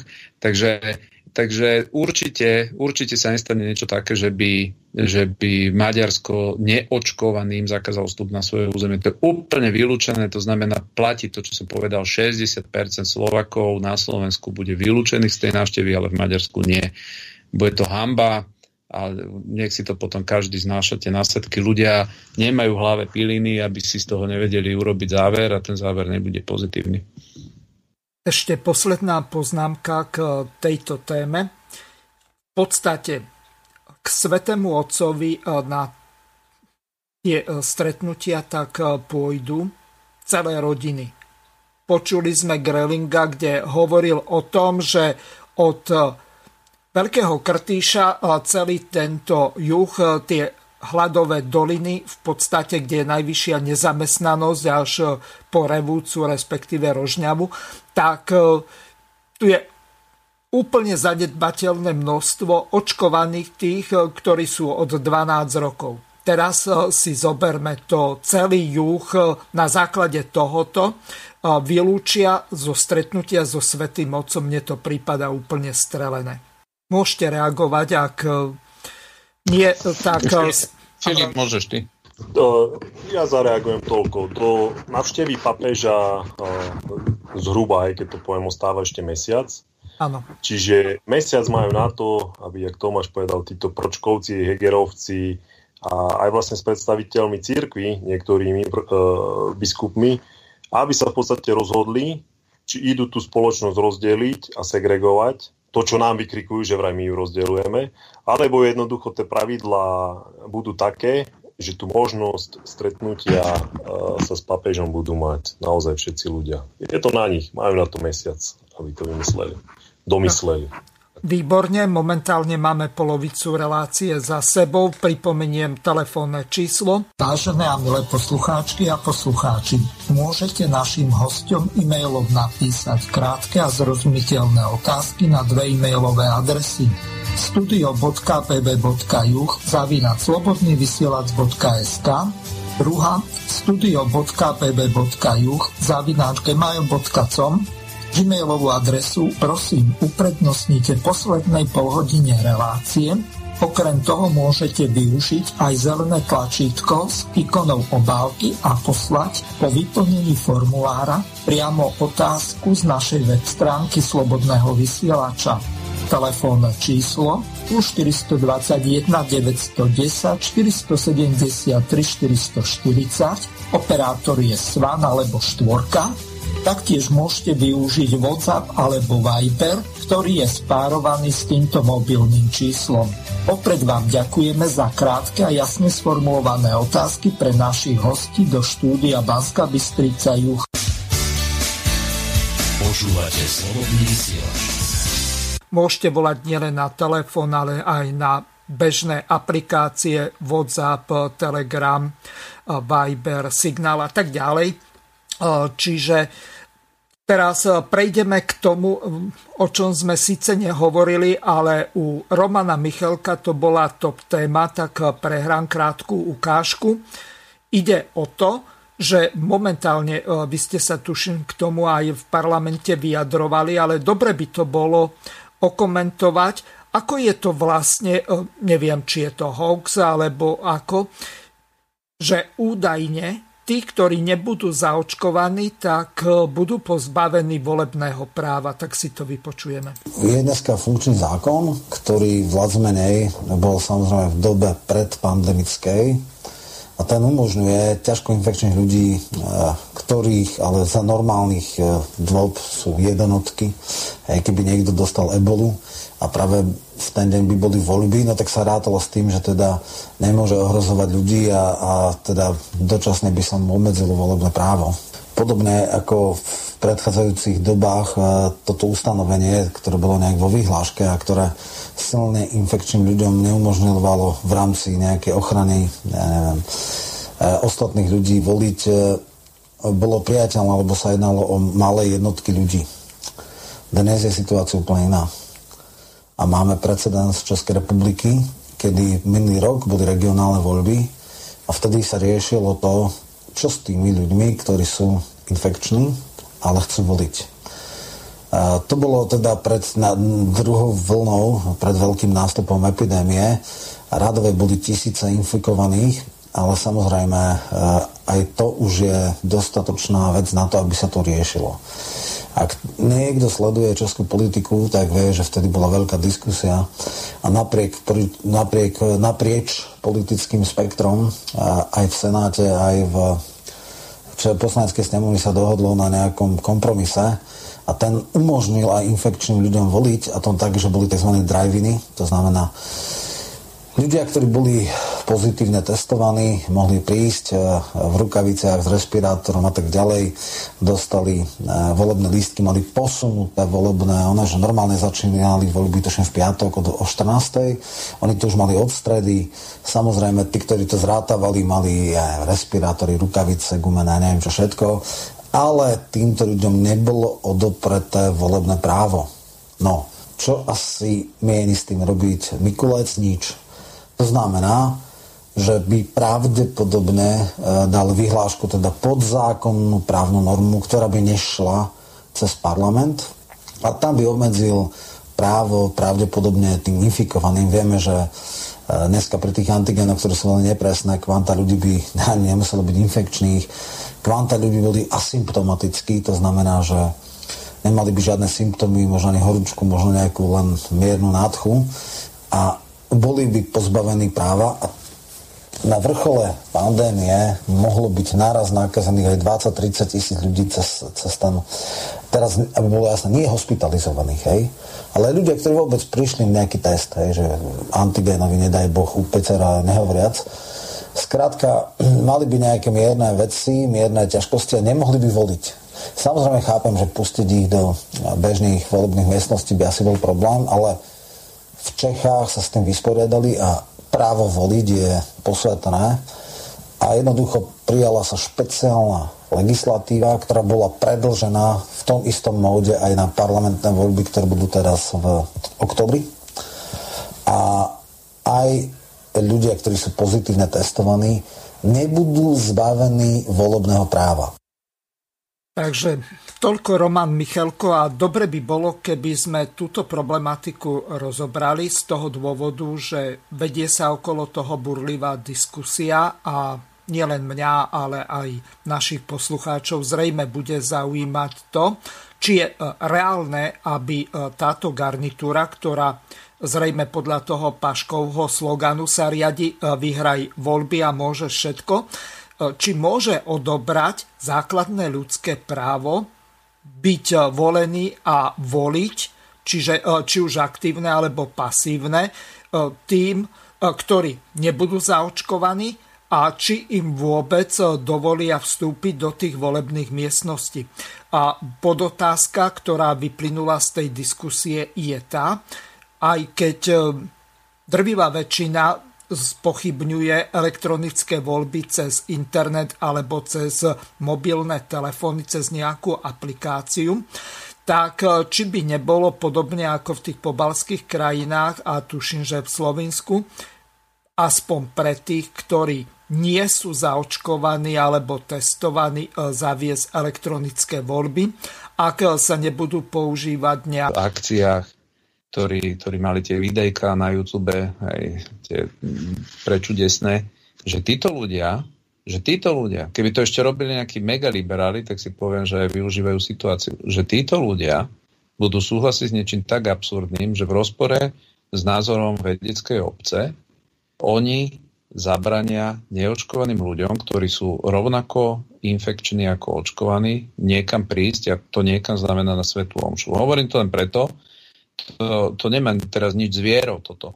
Toto nemá nič s vierou, ale kedysi, ešte pred pár rokmi, platil taký úzus, že tá cirkevná náboženská pôda je nedotknutelná. Dokonca keď boli vojny, aj na našom geografickom priestore, ale keď boli vojny napríklad na Blízkom východe, tak perzekuované komunity sa zvykli schovávať v kostoloch, pretože sa to bralo za posvetnú pôdu, na ktorú nemohli vstúpiť ani vojaci, ani policajti a niečo podobné. A tu na títo diletanti, ktorí nevedia nič urobiť zmysluplné. Viete, to je jediné, by som povedal, šťastie v tom nešťastí, že toto sú tak ťažkí amatéri, že oni aj chcú urobiť zlo, ale ani to nevedia urobiť komplexne. Oni to urobia tak, že im sa rozpadávajú aj tie ich nápady, ktoré majú. To znamená, ja sa normálne, že teraz bojím z takého, by som povedal, normálne, že technického aspektu, že či títo ľudia vôbec sú schopní urobiť nejaké voľby, aj keby teraz žiaden COVID tu nebol. Ale áno, ja si myslím, že táto výhľaška, ktorú pripravil Mikulec, má za cieľ urobiť chaos na strane tých ľudí, ktorí sú neočkovaní. Má za cieľ urobiť určitú paniku, že tí ľudia sú nejakým spôsobom problém, že musia mať nejaký osobitný režim, že musia mať toto, tamto. Táto vládna koalícia veľmi dobre vie, že ľudia ich vyženú, ľudovo sa to hovorí, svinskou metlou. Títo ľudia proste skončili. Skončili politicky, sú to odpísané kreatúry, ktoré doviedli Slovensko ekonomicky, morálne, zdravotne na totálne dno. To by sme hodiny o tom sa vedeli baviť, čo dokázali títo ľudia. Ja tvrdím, ani turecké vpády nespravili to, čo títo. Samozrejme, že oni veľmi dobre vedia, že z radov tých neočkovaných, tak tam majú možno 99% nepopularitu. V radoch neočkovaných. To znamená, oni potrebujú narobiť čo najviac prekážok, aby tí neočkovaní nemohli prísť k voľbám. A budú to robiť práve cez takéto všelijaké výhlašky, cez Mikasa. Ja sa pýtam, kto si dnes dovolí po tých 2 rokoch, čo tu porušujú ľudské práva a slobody každým jedným dňom, po tom, čo tu nefunguje ich ústavný súd, pretože to, čo robí ústavný súd, ja považujem za jeden škandál, že on mesiace nereaguje na podnety opozície. Navolili si tam všelijakých svojich kamarátov, obrazne povedané družstevných právnikov, ktorí nič neznamenali. My sme jediná krajina, kde ústavným sudcom sa môže stať človek, čo v živote nerobil sudcu. Všelijakí advokáti, pofiderní právnici vo firmách a podobne na Slovensku robia ústavných sudcov a v živote nič nesudili. Rozumiete, toto je normálne, že banánová republika v týchto veciach. A my dnes vidíme, že tie základné inštitúcie štátu, na ktoré ľudia sa mali obrátiť, ktoré ich mali chrániť, tak tie zlyhávajú. A ešte sú tak drzí, že dali do roku 1.1.2025 zákaz ľuďom sa sťažovať v opatreniach, ktoré sa týkajú covidu. A ja sa teraz pýtam, keď majú byť voľby 2024, kto tu bude sa môcť sťažovať v roku 2024 na nejaké pochybenia, keď oni dobre vedia, že do roku 2025 sa pri opatreniach s covidom nemôžete sťažovať. To oni prijali túto zákonnú normu minulý rok. Takže všetky tieto manipulatívne nariadenia, ktoré sa budú týkať volieb, a ja som presvedčený, že oni chcú zmanipulovať voľby, a hovorím to úplne otvorene, a to bola moja prvá reakcia, táto vláda chce zmanipulovať voľby. Chcú to zmanipulovať cez Mikasa, chcú to zmanipulovať rôznymi takýmito prekažkami, možno nariadia ľuďom, že viete čo, vy budete môcť voliť iba tak, že budú môcť individuálne za vami chodiť po domoch nejakí, ja neviem, skafandrov oblečení ľudia. Hej. To znamená narobiť čo najviac prekažok tej strane neočkovaných, aby sa nemohla zúčastní toho volebného aktu a poprípade však chodí sa v roku 2025 súdiť. Tak toto je cieľ tejto vlády, pretože oni vedia, že ľudia ich vykopnú tak, ako nikoho ešte tu nikto nevykopol. A to im teraz ide len o to, že vedia alebo sa boja, že či to bude ústavná väčšina alebo to bude jednoduchá väčšina. A im ide primárne o to, aby to nebola ústavná väčšina. Takže všetky tieto normy, ktoré Mikulec tam dáva, tak nemajú za cieľ zosynchronizovať nejaké volebné práva, neviem čo všetko. Pretože oni si z Mikasa urobili podržtašku, ktorý tu porušuje ústavu. Povedal to generálny prokurátor, že tie vyhlášky neboli v súlade so zákonom. A oni napriek tomu tohoto pácha si tam držia. To už dávno není žiaden hygienik, to je ťažký politik, ktorého nikto nikdy nevolil. Takže ja vyzývam ľudí, aj keď bude 1.9. ústava, dnes sa bojuje o to, že či na Slovensku vôbec budú regulárne voľby. A ja síce som veľmi rád, že Roman Michelko to tak dramaticky nevidí, neviem prečo to tak dramaticky nevidí, lebo ja si myslím, že táto vláda dala za tie 2 roky všetkým ľuďom jednoznačne dostatok dôkazov, aby sme to všetci veľmi dramaticky videli. Ja nevidím dobrý úmysel v tejto vlády v ničom. V ničom. Ani v tých testovaniach sme videli, že nešlo dobrý úmysel, išlo o to, aby zbohatla nejaká pofiderná trnavská firmička, ktorá do tej mala 30,000 eur zisk, potom zrazu to vyletelo na milióny. Oni nevedia urobiť nič. A jediné, čo vedia robiť, je pokaziť to, čo fungovalo ako tak.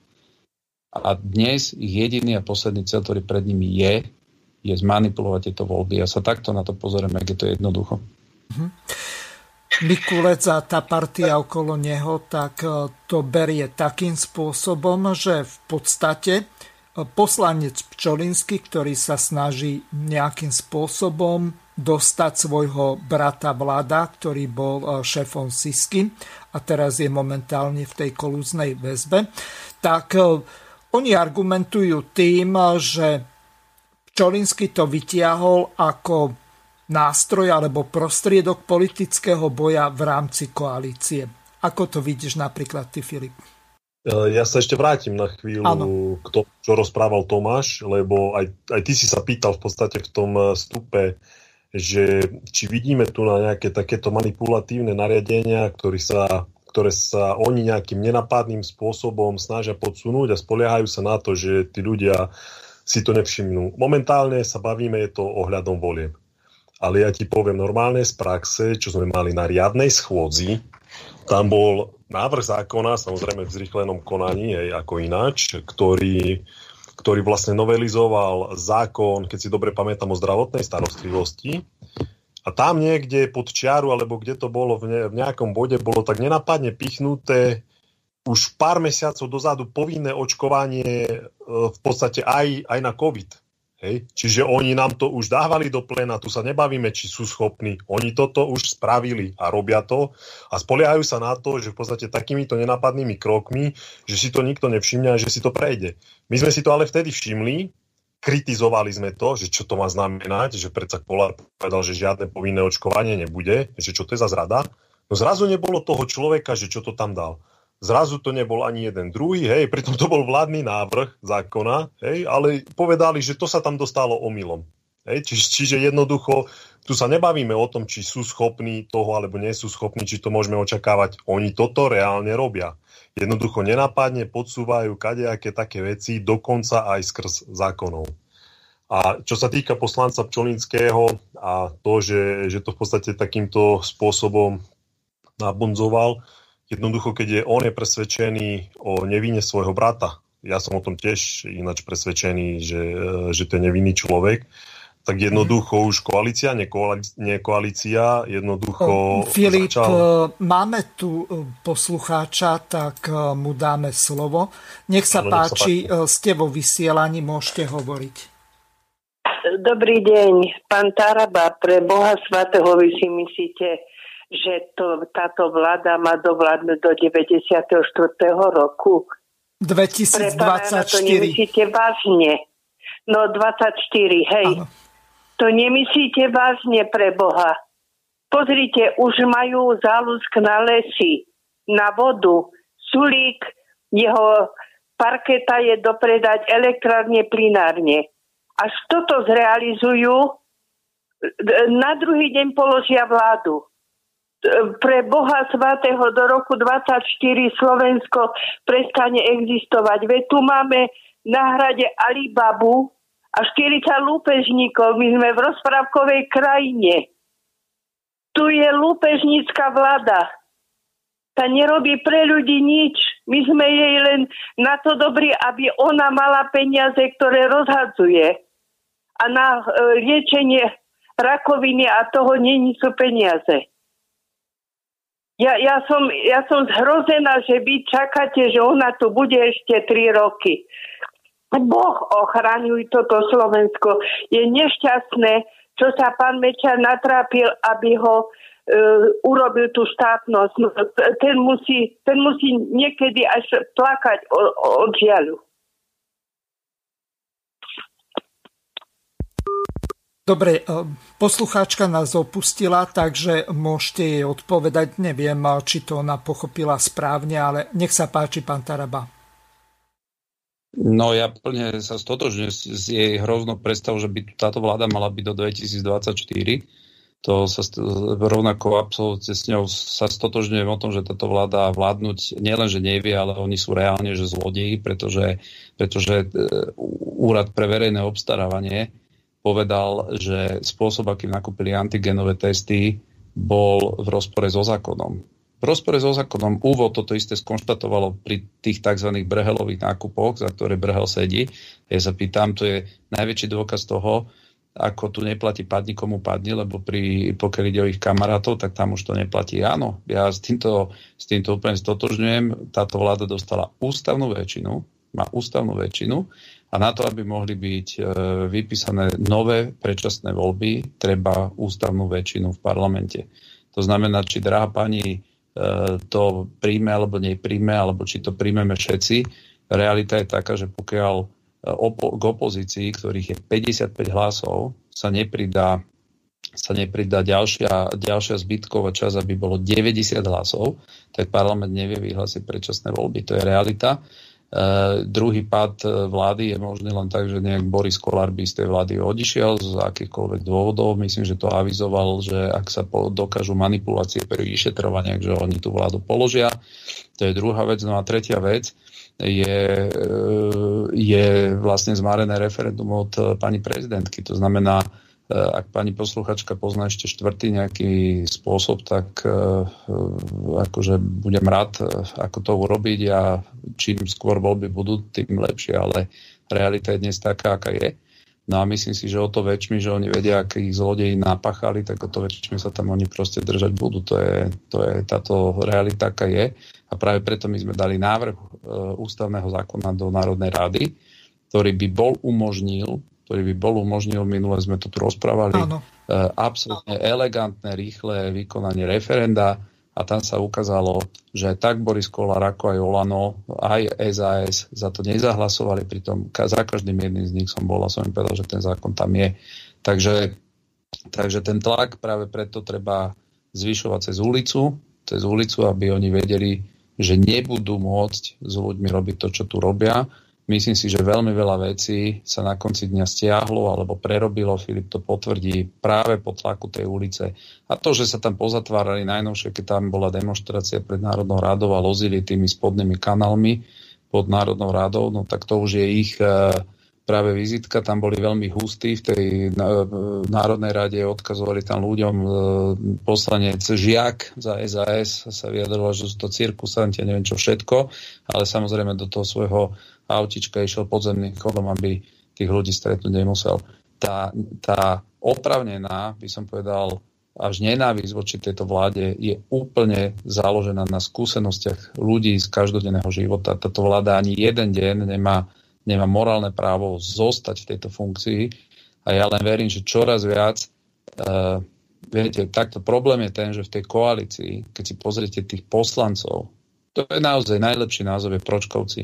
Tam nie je osobnosť, ktorá by povedala, viete čo, oni vedia, že to je ich jedinečná posledná šanca, kedy oni boli a sú poslancami a budú poslancami. Tí ľudia sa potom budú musieť vrátiť do svojich úplne... Oni sa náhodou stali poslancami a jednoducho oni sa tam budú držať do posledného dňa a preto je potrebné, aby ten tlak cez ulicu, aby ten tlak na politikov nepolavoval a práve preto či ja, či Marek Geci, či Filip Kuffa, ktorý chodí, keď pani hovorí o tých lesoch, o tej vode, tak Filip Kuffa je ten, ktorý od začiatku tieto protesty nielenže podporuje, ale v parlamente je v podstate najhlasnejší predstaviteľ odporu voči tomuto, tak práve preto my chodíme na každý jeden tento protest, aj to tak robiť budeme. Ešte by sme mali rozobrať ten pripravovaný, neviem, niektorí to nazývajú protest, niektorí demonštrácia, ďalší kvázi pokus o generálny štrajk, ktorý by mal byť 1. septembra, dokonca pred Ústavným súdom.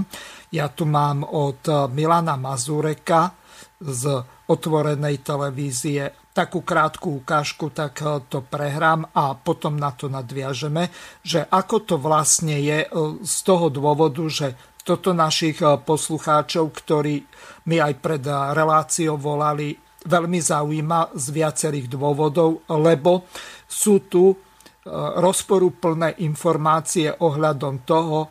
Napríklad Edo Chmelár vyšiel na jeho YouTube kanále a tuším, že aj na Facebooku, s tým, že v podstate Smer, ktorí sú antifašisti, tak sa spájajú s Mazurekom, Uhrikom a tou partiou a že idú spolu a že to je zhanobenie odkazu SMP a tak ďalej. Takže tú krátku ukážku si vypočujeme. Protest bol pred parlamentom, bol pred prezidentským palácom a naplánovaný pred ústavným súdom.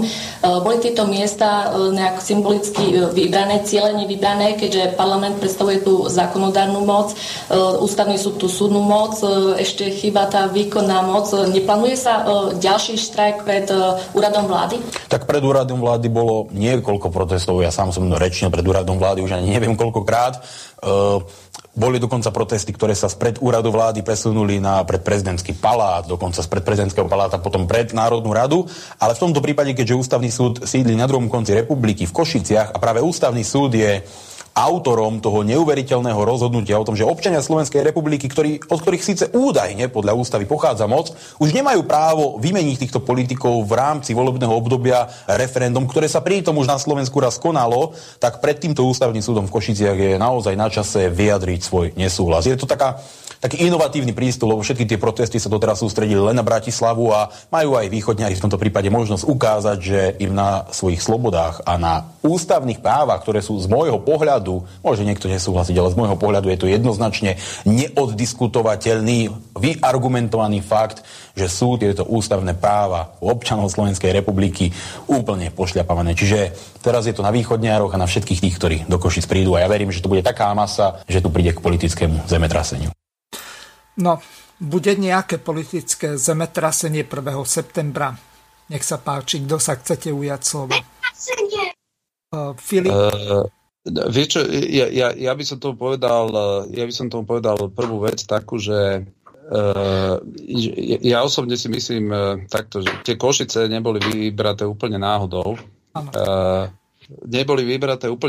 Pretože áno, sídli tam ústavný súd, len to, čo mňa trošku naozaj, že tak ako prekvapilo, je tá nejaká informácia, ako keby Smer a Republika mali niečo organizovať, tak pred ústavným súdom na Košickom námestí nemá ani Smer, ani Republika nič zarezervované. Tam majú zarezervované plochu aktivisti, ktorí tieto protesty robia dlhodobo aj v Bratislave. A Smer, keďže už bola táto plocha zarezervovaná, tak má zarezervované niečo mimo tohoto námestia. A tá informácia, že tu malo byť nejaké rokovania, neviem čo, no tak mne to je trošku tak úsmevné, pretože teda ak pod rokovaniem niekto rozumie, že prosím vás, kde budete vyorganizovať skôr v Bratislave v Košiciach a tá druhá strana povie, že no my si myslíme, že v Košiciach takéto je to rokovanie, tak potom takýchto rokovaní niekoľko som teda viedol so Smerom aj ja a práve preto, lebo tá plocha, ktorá pred tými Košicami je pred ústavným súdom,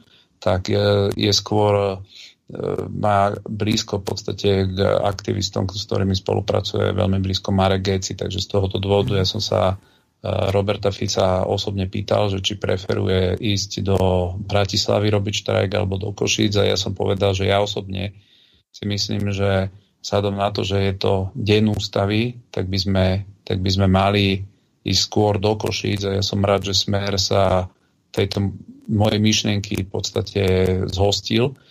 Takže bolo to skôr pre tú druhú stranu neočakávané, pretože pokiaľ viem, tak SNS a ľudia okolo republiky mali skôr podchytené tie námestia v Bratislave. Ale keď som sa s Robertom Ficom rozprával, povedal som mu, že ja si myslím, že aj Košičania si zaslúžia, ľudia na východe si zaslúžia, že aby nechodili stále oni do Bratislavy, a nepatrí sa to v deň ústavy, keď ústava je práve tým dňom, kedy Ústavný súd na Slovensku sa postavil proti tomu referendu. Ústavný súd bol tá inštitúcia, ktorá nepríjma rozhodnutia dlhé mesiace v najliehavejších veciach. Ja vám poviem jednu vec.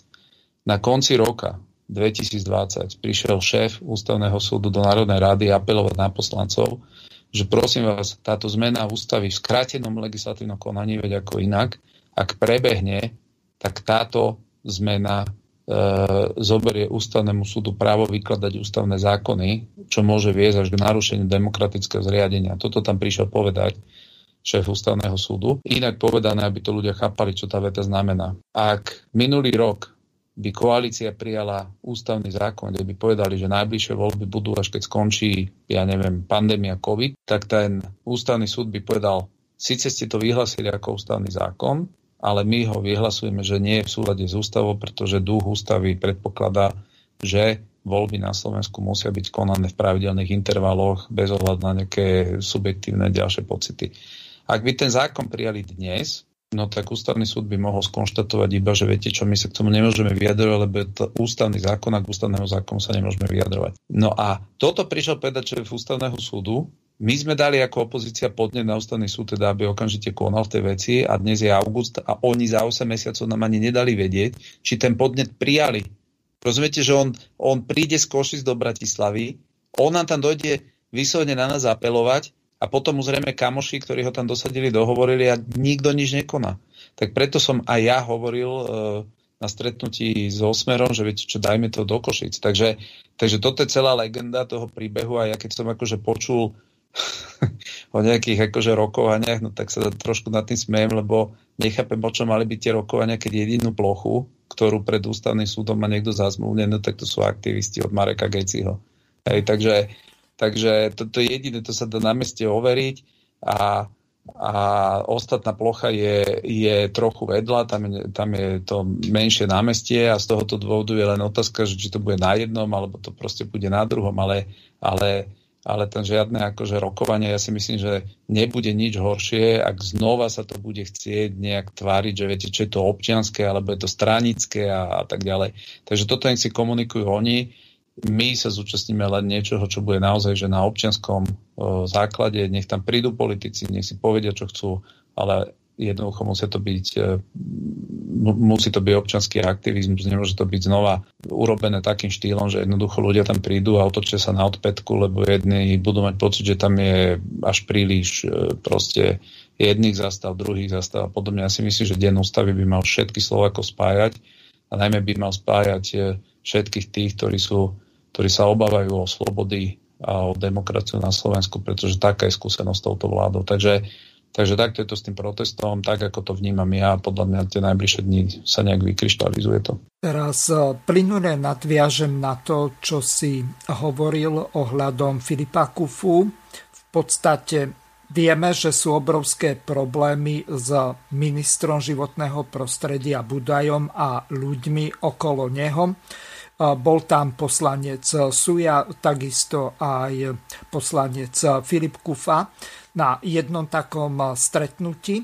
Tak teraz si vypočujeme krátku ukážku a potom to rozoberieme, pretože to, čo momentálne sa deje na ministerstve životného prostredia Smatana a spol, vrátane pána Budaja, čo robia, tak to je niečo nehorázne. S nedoziernými následkami do budúcnosti.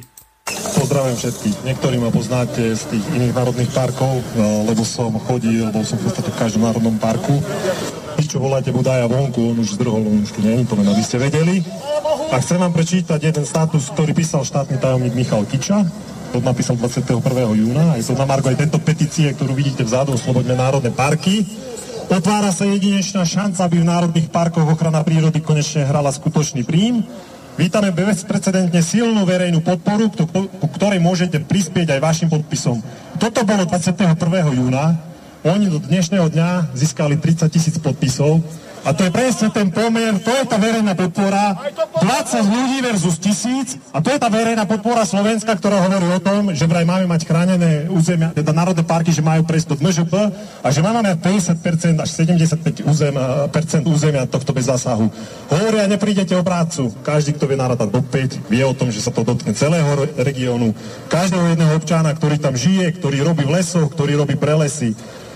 Keď som bol na tých diskusiách, najprv mi napísali, že ma nepustia. Nahlásil som sa do každého jedného národného parku ako poslanec, ako opozičný poslanec. Napísali mi, keďže ste hlasovali proti návrhu zákona, nevidíme priestor na vašu účasť. Dostal som sa ale do Veľkej Fatry a z Nízkych Tatier som znútra točil videá, ktoré som zverejnil, bol to aj, videl som tých predsedov urbárov, čo tam boli. Tak to ich tak štvalo, že verejnosť sa dozvie o tom, aký je nesúhlas aj vnútri na tej diskusie, ktorí prezentovali, že sú verejné, pritom robia ich za zatvorenými dverami, ako to vidíte aj dneska. A v slovenskom raji...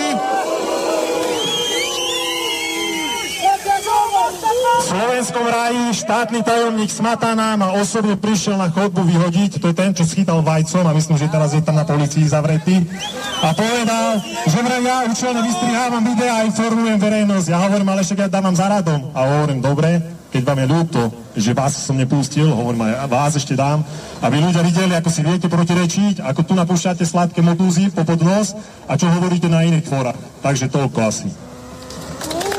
No mňa by zaujímalo, ako je vlastne možné, že učiteľ dejepisu z nejakého gymnázia alebo neviem na akej strednej škole pán Smatana učil, zrazu sa stane štátnym tajomníkom na ministerstve životného prostredia. Dejepisár som aj ja. Ja by som sa na niečo také vôbec nepodújal, hoci ochranou životného prostredia, napriek tomu, že mám strednú lesnícku školu a zo pár semestrov aj na vysokej, tak a občianske združenie asi 17 rokov, tak toto je obrovská zodpovednosť. Tí ľudia nemajú ani nejakú sebareflexiu toho, čo sú schopní a ochotní vôbec urobiť, alebo príde ponuka, je to obrovský kšeft, tak ideme do toho. Takže Filip, nech sa páči. A ešte skôr, ako ti dám slovo, tak sa ťa ešte spýtam. Údajne na tomto stretnutí medzi pánom Sujom a pánom Smatanom došlo k určitej potyčke, že údajne pán Suja napadol pána Smatanu a že to bude mať trestnoprávnu dohru. Vieš niečo bližšie o tom? Samozrejme, že viem niečo bližšie, pretože jak tam bolo spomínané v tej krátkej ukážke, ja som sa zúčastnil tých, ja to volám, nie diskusie vo všetkých národných parkoch. Okrem Slovenského krasu vtedy sme mali tú mimoriadnu schôdzu v piatok, kde chceli presadiť v podstate tie výhody zaočkovaným ľuďom a pomaly tlačili do tej roviny, že ľudia musia byť povinne zaočkovaní, tak tú jednu diskusiu som vtedy vynechal. A tak, ako som povedal, jednoducho nahlásil som sa do každého národného parku, najprv mi napísali, že ma nepustia, potom v Malej Fatre, kde bol teda prvý už organizovaný protest, tak prišiel ten, čo mi písal ten mail a hovorí, že poďte pán poslanec dnu, ale ste mi napísali mail, že ma nepustíte, ja som tu dneska medzi ľuďmi, a on, ale zajtra prídem do Veľkej Fatry. A vo Veľkej Fatre, keď som bol na chodbe, stálo nás tam 5 ľudí, vyšiel štátny tajomník, podali sme si ruky, však je v podstate nejaká kultúra a vravím, že idem dneska ja na tú diskusiu už. On mi hovorí, a na to sme sa nedohodli, pán poslanec. A ja na ňo pozerám, že čo to má znamenať a hovorím, akože ma nechcete pustiť. Na to sme sa nedohodli, to je pre koaličníkov. Takže len pre koaličník, hej, dokonca. No ale on sa vtedy zbadal, že to hovorí v podstate pred 5 svedkami, dokonca tam stál zastupca ministerstva podhospodárstva, ktorý nechápal, že čo to má znamenať z jeho strany. Potom povedal, že dobre, ide sa opýtať poslancov, tak vyšla pani poslankyňa Šofranko a pán poslanec Šíbl A pani poslankyňa Šofránko, to je ako, že slúži k úcti. Ona povedala, nie, samozrejme, pán poslanec, poďte medzi nás, však normálne, čo to má znamenať? Nie, normálne, tam idete s nami na diskusiu. Čiže bol som. A na tejto diskusii sa robil zvukový záznam, ktorý na začiatku uviedli, že slúži pre interné potreby. Ja som na záver, bol som naozaj ako pozorovateľ diskusie, nijak ani raz som v podstate nevstúpil do tej diskusie. Na konci som povedal, žiadam o zaslanie tohto zvukového záznamu. Štátny tajomník mi povedal, že vidíš, že pošle. Keď som ho druhýkrát popýtal, tak mi potom povedal, že mám si pýtať štátny podnik, že keď oni mi dajú, tak ho budem mať. Tak to je teda úžasná úroveň, keď nejaký štátny tajomník v podstate poslancovi takto povie, že mi nič nedá. Bol som potom v druhej časti, kedy boli neštátni vlastníci. No a som bol ako pozorovateľ a znova som na záver vypýtal záznam, zase mi povedal, že mi nedajú. A preto v tých nízkych Tátrách som povedal dopredu, nie, žiadne tajné diskusie nebudú. Ja som s tými neštátnymi išiel a točil som videá a potom som zverejnil tých predsedov urbárov v podstate, čo dávali svoje požiadavky. No toto ministerstvo strašne štvalo, že ľudia zrazu začali byť informovaní, tak to není pravda, že jak to prezentuje ministerstvo, že všade sme boli, so všetkými sme sa stretli a ideme ďalej. Že jednoducho im tam hovoria svoje skúsenosti, nielen tie, lebo tá ochrana prírody v podstate tu už 20 rokov, 30 rokov funguje takýmto devastačným systémom. A v podstate má za cieľ vyslovene zničiť život na vidieku, zoštátniť pozemky a ten následne predať, ale dobre, k tomu sa dostaneme možno, že neskôr. A keď som prišiel v Slovenskom ráji, tak tento drzý štátny tajomník Smatana tam vyšiel na chodbu a povedal mi, ja osobne si neprajem, aby ste na tejto diskusii boli.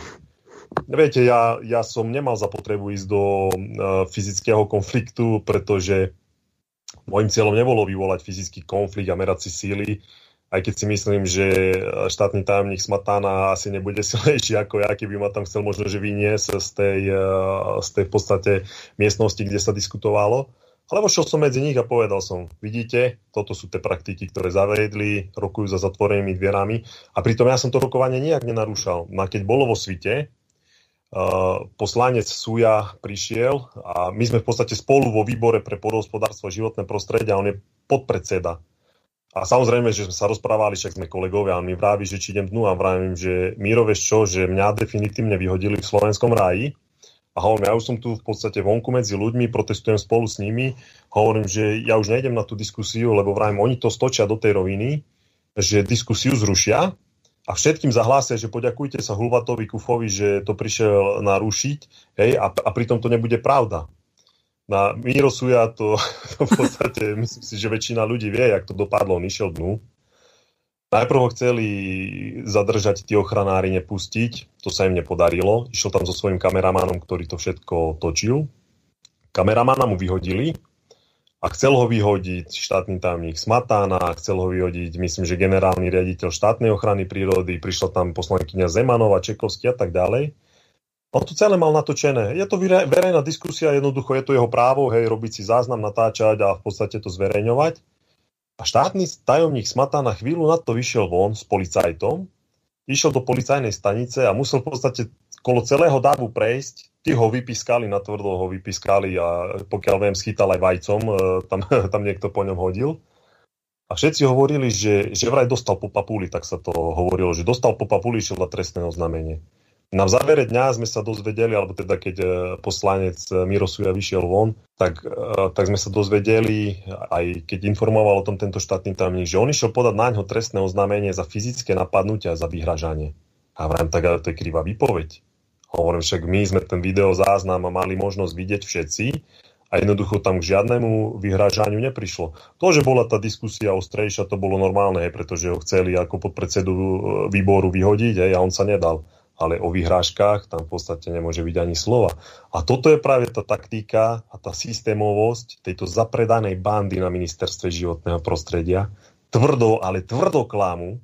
A to, čo som v tej ukážke na záver povedal, čo mi tajomník Smatana vyčítal, že ja účelovo niečo vystrihávam, pritom naozaj tie videá ja som nezostrihal, ja som komplet dal vystúpenie toho neštátneho zástupcu, čo tam bol. To je pravda, že tie Smatanové reakcie som nedával. Ale dával som túto stranu, však ľudia tam na Smatanu nie sú zvedaví. Ale ja som povedal, že to ešte spravím. Dám výcud aj týchto Smatanových vyjadrení, aby ľudia videli, ako on si dokáže odporovať doslova niekedy v jednej vete. A A čo bolo zaujímavé, kedy v Nízkych Tatrách som mu vtedy skočil do diskusie, čo som považoval za potrebné, pretože ľudia ich prekúkli. A to je presne doslova do písmena, čo povedala táto pani, ktorá volala. Idú nás okradnúť o lesy a idú nám ukradnúť vodu. Všetci dobre vieme, že voda väčšinou pramení v kopcoch. Tie naše pohoria sú drvivou väčšinou porastené lesmi, sú to lesné pozemky. Hej, čiže voda v podstate pochádza možno na 99% z týchto lesných pozemkov. A tak, jak povedala tá pani, jednoducho toto nám chcú ukradnúť, to už ich ľudia prekúkli. A keď štátny tajomník Smatana tam na diskusii hovoril, pretože mu do očí povedali, že jednoducho vy idete vyvlastňovať, vy idete arizovať. Áno, ten pojem použili arizácia, že to je, lebo v podstate oni to dali do tej polohy, že je to niečo násilné. On sa začal do toho dištancovať a vtedy povedal: tu na nebude určite žiadna politická vôľa ani teraz, ani v budúcnosti, že by sa tu nejako vyvlastňovanie konalo. Ja som vtedy skočil, hovorím, že teraz je na stole taký návrh zákona. A on sa so mnou hádal, nie, pán poslanec, teraz je taký návrh zákona. Zase mi povedal, nie, ja hovorím, počúvajte, teraz na júnovej schôdzi taký návrh zákona bol, a hovorím, aj ste si ho odhlasovali. A teraz som dostal echo, keď som v podstate o tom informoval. Zase je návrh zákona, ktorý je zákon o významných investíciách, a hádajte, kto ho predkladá. Ministerstvo hospodárstva na čele so Sulíkom. A viete, tam sa nepíše ten pojem vyvlastňovanie, a ja som to ľuďom aj vysvetloval. Hovorím, vy tam nehľadajte pojmy, že vyvlastňovanie. A to je zaobalené v slovách. A v tomto konkrétnom návrhu, ktorý ešte v pripomienkovom konaní, sa to volá verejný záujem. A Sulík je presne ten, ktorý predal východov slovenské elektrárne ten podiel, a on povedal, štát je zlý vlastník. A to Tomáš vie potvrdiť v pléne, rovno poslanci SaS začali hlásať, že štátne vlastníctvo sa musí sprivatizovať. A dobre, jak to znie pekne, hej, že Jožo, Fero, Jano tu zo Slovenska, že dobre, nič nebudeme mať sprivatizované, toto je jednoducho nasmerované do zahraničných rúk, pretože Slovák na to peniaze mať nebude. A to, čo Sulík hlása a čo Smatana hovoril, že to není, jednoducho jeden taký zákon si už v júni prijali prvým čítaním a druhý je pripravený na stole. A to není nič iné, len vyvlastňovanie, ktoré sa volá verejný záujem. Áno, ten zákon tam dneska nehovorí striktne, že idú vyvlastňovať lesné pozemky. Ale to sú tie klamstvá zo strany Ministerstva životného prostredia, ktoré tvrdia, ktorí presvedčajú ľudí, že ich sa to netýka, ktorí presvedčajú neštátnych vlastníkov, že ich sa to netýka, ale ľudia z vidieka, oni nepotrebujú mať žiadne školy. Hej. Jednoducho zdravý sedliansky rozum im niečo hovorí a oni túto ekobandu prekúkli a im to nijak raz není povolí, Budaj už nevie, čo má robiť. Jednoducho vidí tú obrovskú nevôľu a potom jediné, na čo sa zmôže, tak ten veľký protest vo svite, kde bolo určite viac ako 1000 ľudí. To boli rôzne informácie, že 400, niekoľko stovek. My sme to ratali, jednoducho bolo to cez 1000 ľudí sa tam vystredalo. Tak viete, jak nás nazval? Nazval nás špinavcami, že to zorganizovali špinavci. Tak to je taká neskutočná arogancia moci. A tak, jak som to povedal na toho štátneho tajomníka Smatanu, tie videá ja ešte spracujem a dám aj tieto linky na tieto návrhy zákonov, ktoré vyslovene hovoria o vyvlastňovaní a poukážem na to, že oni sú schopní normálne ísť tvrdo, ale tvrdo cestou klamstva. Oni sú schopní krivo vypovedať, len jednoducho, aby zapredali Slovenskú republiku ešte viac ako je, aby nám zapredali aj to posledné, čo tu ešte máme po našich v podstate otcoch. Posledná téma, na ktorú nám zostal čas, tak sú nájomné byty.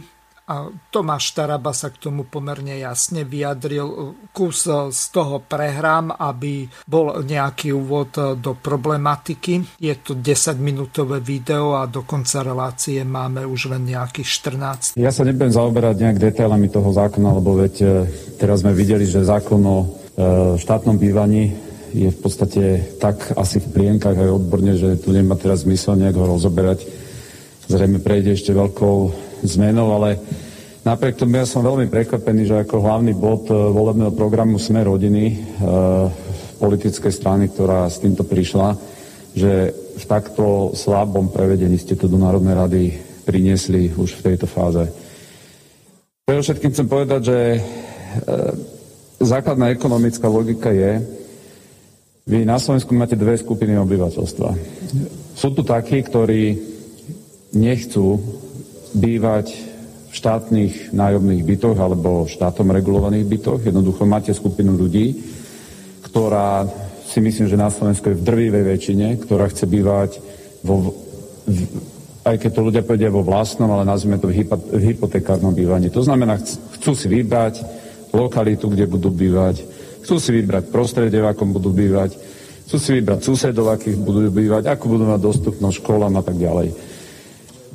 Toto je základné správanie nie len Slovákov, je to základné správanie aj Maďarov, je to celkovo správanie ľudí v Strednej Európe. Jednoducho je to spotrebiteľské správanie, ktoré tak, ako keď niekto povie, že má rád menšie auta, druhý má vyššie auta, tak ďalej, jednoducho podľa toho sa rozhoduje.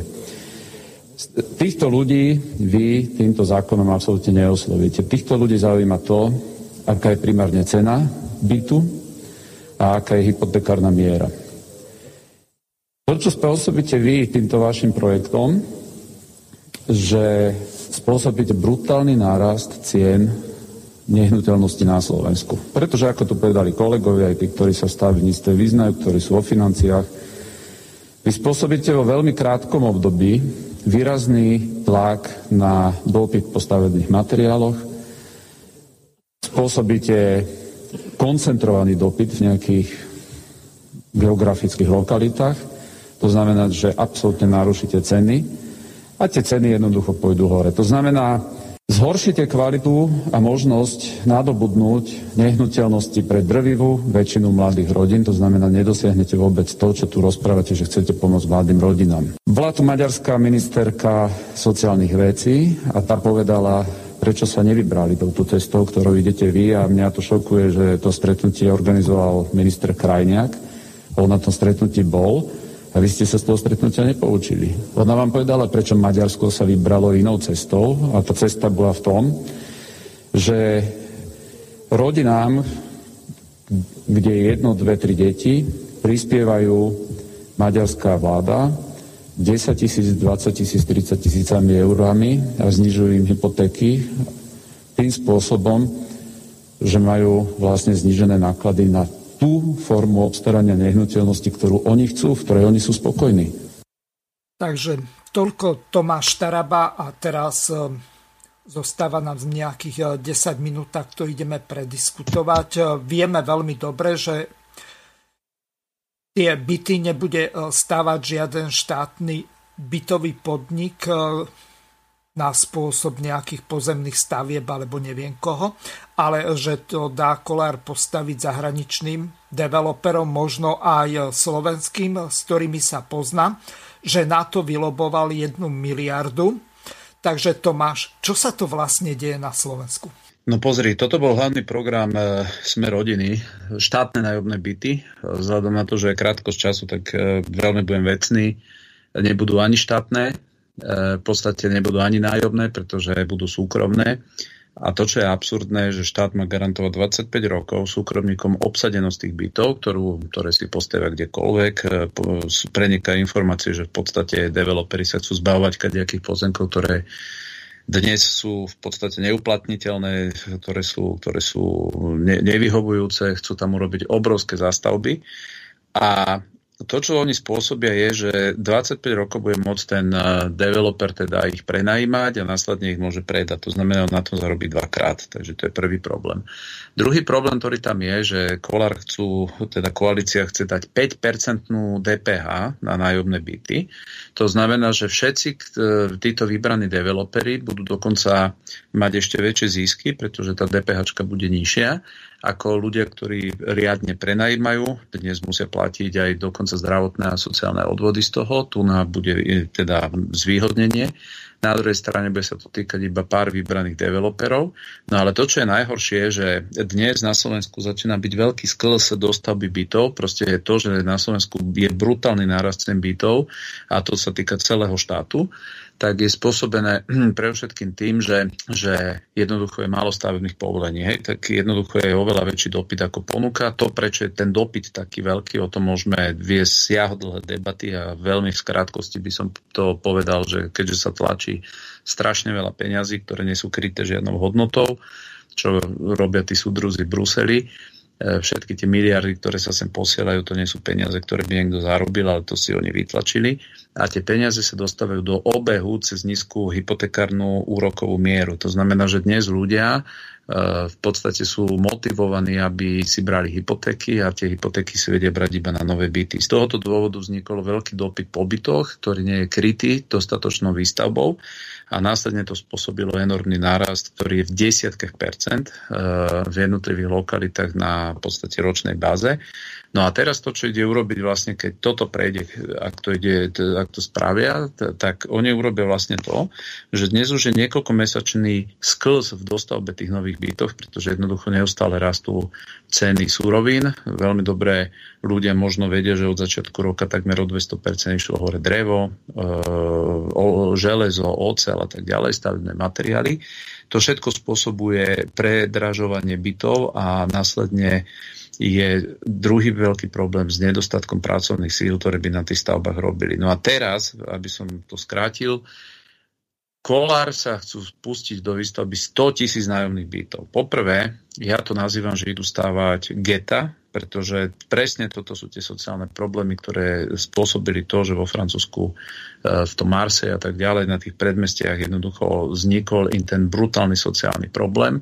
A ten spočíva v tom, že ľudia poprvé nemajú žiaden vzťah k tomu bývaniu, pretože ho nevlastnia. Z logiky veci vieme, že tým pádom aj postupne kvalita ide dole. V momente, kedy si založíte rodinu, tak vy naozaj si chcete vybrať lokalitu, presne kde chcete bývať, akých budete mať susedov a tak ďalej. To znamená, vy nebudete mať tendenciu bývať v nejakej novej zóne, kde bude 25 000 ľudí, z toho možno 10 000 budú mladí robotníci, ďalší budú neviem odkiaľ. Jednoducho si poviete, toto nie je pre moje malé deti, možno pre nás ako mladých by to bolo OK, my chceme bývať, ja neviem, radšej tu na podkopcom, alebo pri rieke, alebo tuto chceme mať bicykel bližšie a podobne. No, to znamená, že radšej chcete niečo vlastniť. A oni idú spôsobiť vlastne to, že keď oni všetko nastavia tak, jak to teda tvrdia, že 5% DPH-čku a tak ďalej, tak a plus, keď máte garantované 25-ročnú obsaditeľnosť a následne viete, že to ešte môžete predať, takže vy na tom dvakrát zarobíte, takže nikto, kto stáva byty iba, aby ich predal, nevie s nimi konkurovať, lebo áno, oni dostanú o 20 rokov neskôr tie peniaze, ale oni ich dostanú dvakrát, tak títo developeri vlastne spôsobia to, že odčerpajú všetky tie voľné zdroje, oceľ, drevo, robotníkov a tak ďalej na tieto projekty, ktoré budú úplne že umelo zvýhodnené tou nižšou DPH-čkou a tak ďalej. A spôsob je vlastne to, že tí ľudia, ktorí dnes si chcú kúpiť, a tých je drvivá väčšina a aj ich zostane drvivá väčšina. Tie mladé rodiny, oni chcú bývať kvázi vo vlastnom cesto, že si to vyberú, že si to splácajú, nechcú platiť nájom, chcú platiť radšej hypotéku a splácajú si to. Proste toto je realita. Tak oni spôsobia to, že sa masívne začnú stávať tieto tzv. Štátne súkromné byty, ale sú to súkromné, nie štátne, ale súkromné byty. A štát vlastne spôsobí to, že všetky kapacity budú vysaté z trhu, ktorý dnes stavia pre mladé rodiny, pre ľudí nehnuteľnosti. To znamená, čo spravíte nehnuteľnosti, pôjdu rapidne hore, nedosiahne sa vôbec to, možno to nájomné bývanie bude držané na nižšej úrovne, ale na Slovensku sa stane vlastné bývanie absolútne nedostupné. A je to podvod na ľuďoch, nie náhodou. Smer rodina podľa mňa dala tento návrh zákona na tú istú schôdzu, kde sa hlasovalo o tom podvode na očkovaných a neočkovaných ľuďoch, že budú dve kategórie. Oni to očividne sa dohodli a zobchodovali, preto som presvedčený o tom, že Smer rodina zahlasovala za ten zákon, lebo inak by nebol prešiel ani tento. Prišla nám otázka od poslucháča Maroša, ktorý sa pýta. Pekný deň, prajem do štúdia. Mám otázku, prečo sa nerobia protesty v Košiciach a Bratislave naraz? Nie je náhodou deň otvorených dverí v parlamente 1. septembra 2021 a ďalej sa pýta, prečo nepoložíte poslanecké mandáty, tak ako hovorí Harabin. Neverím vám ani jednému, hráte tu divadielko, vôbec vám nejde o občanov, ste všetci v parlamente jedna banda, či opozícia alebo koalícia. máte za ušami všetci pekný večer, pozdravuje Maroš, takže séria otázok. Takže pán Maroš, musíte ísť do politiky, ste jediný normálny, takže choďte do politiky, aby ste Slovensko potiahli ďalej. Čo sa týka tých táranín, ktoré Harabin porozširoval, poviem vám to úplne sedliackým rozumom. Keby vy si myslíte, že keby Pellegrini zajtra položil mandát a malo by to za následok to, čo pán prezident Harabin povedal, že Národná rada skončí, že Pellegrini nechce byť predseda vlády. Vy si myslíte, že on chce byť radšej poslanec Národnej rady ako predseda vlády, veď on by dnes vyhral voľby. Vy si myslíte, že Fico radšej chce byť, keď to tak pejoratívne názvem naháňaný Matovičom ako poslanec, alebo nechce byť znova vo vláde, veď oni by dneska urobili spoločnú vládu. Tak prosím vás, majte seriózny rozum a normálne sa nad týmto zamyslíte, čo za taraniny Harabina rozprávala. Keby to takto bolo, tak sa vás pýtam, prečo to neurobil Matovič a radšej 12 rokov trpel Fica? Čo prečo nepoložil Matovič? A už mohol byť premiér teda pred 5-10 rokmi. A keď toto platí, tak potom na Slovensku už nikdy nebude funkčný parlament, pretože vždy po každých voľbách, keď si povie tá druhá strana, že mne sa nepáčia jej výsledok volieb, tak stačí, aby jeden poslanec nenastúpil a už nebude funkčný parlament a znova budú musieť byť parlamentné voľby. To si myslíte, že to takto funguje? No tak ľutujem tento svet, v ktorom si to myslíte. A hovorím ešte raz, choďte do politiky, ste jediní normálni, choďte do politiky, tým pádom Slovensko má nádej vo vás. Tomáš, ešte tá druhá otázka, respektíve prvá v poradí. Prečo nie sú protesty súčasne v Košiciach a v Bratislave, keď je deň otvorených dverí v parlamente? To ja neviem, ja osobne som sa prihovoril, že my urobíme protest teraz v Košiciach, v Bratislave sme robili asi 3 a bol som v tom, že SNS a Republika majú zazmúdenú Bratislavu, ale keď sa dozvedeli, že Fico ide na východ, tak nejakým spôsobom povedali, že idú aj oni na východ, asi chcú, aby bol jeden silný protest. Ale podľa mňa budú aj v Bratislave protesty nejaké, takže ako to organizuje, to neviem.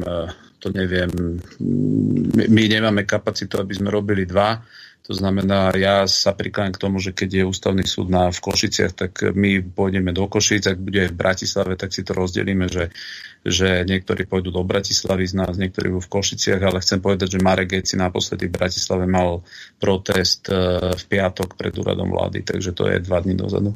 Vlastne 3. Ďakujem veľmi pekne poslancom Národnej rady Tomášovi Tarabovi a Filipovi Kuffovi. Viac času nám nezvyšilo, témy sme vyčerpali.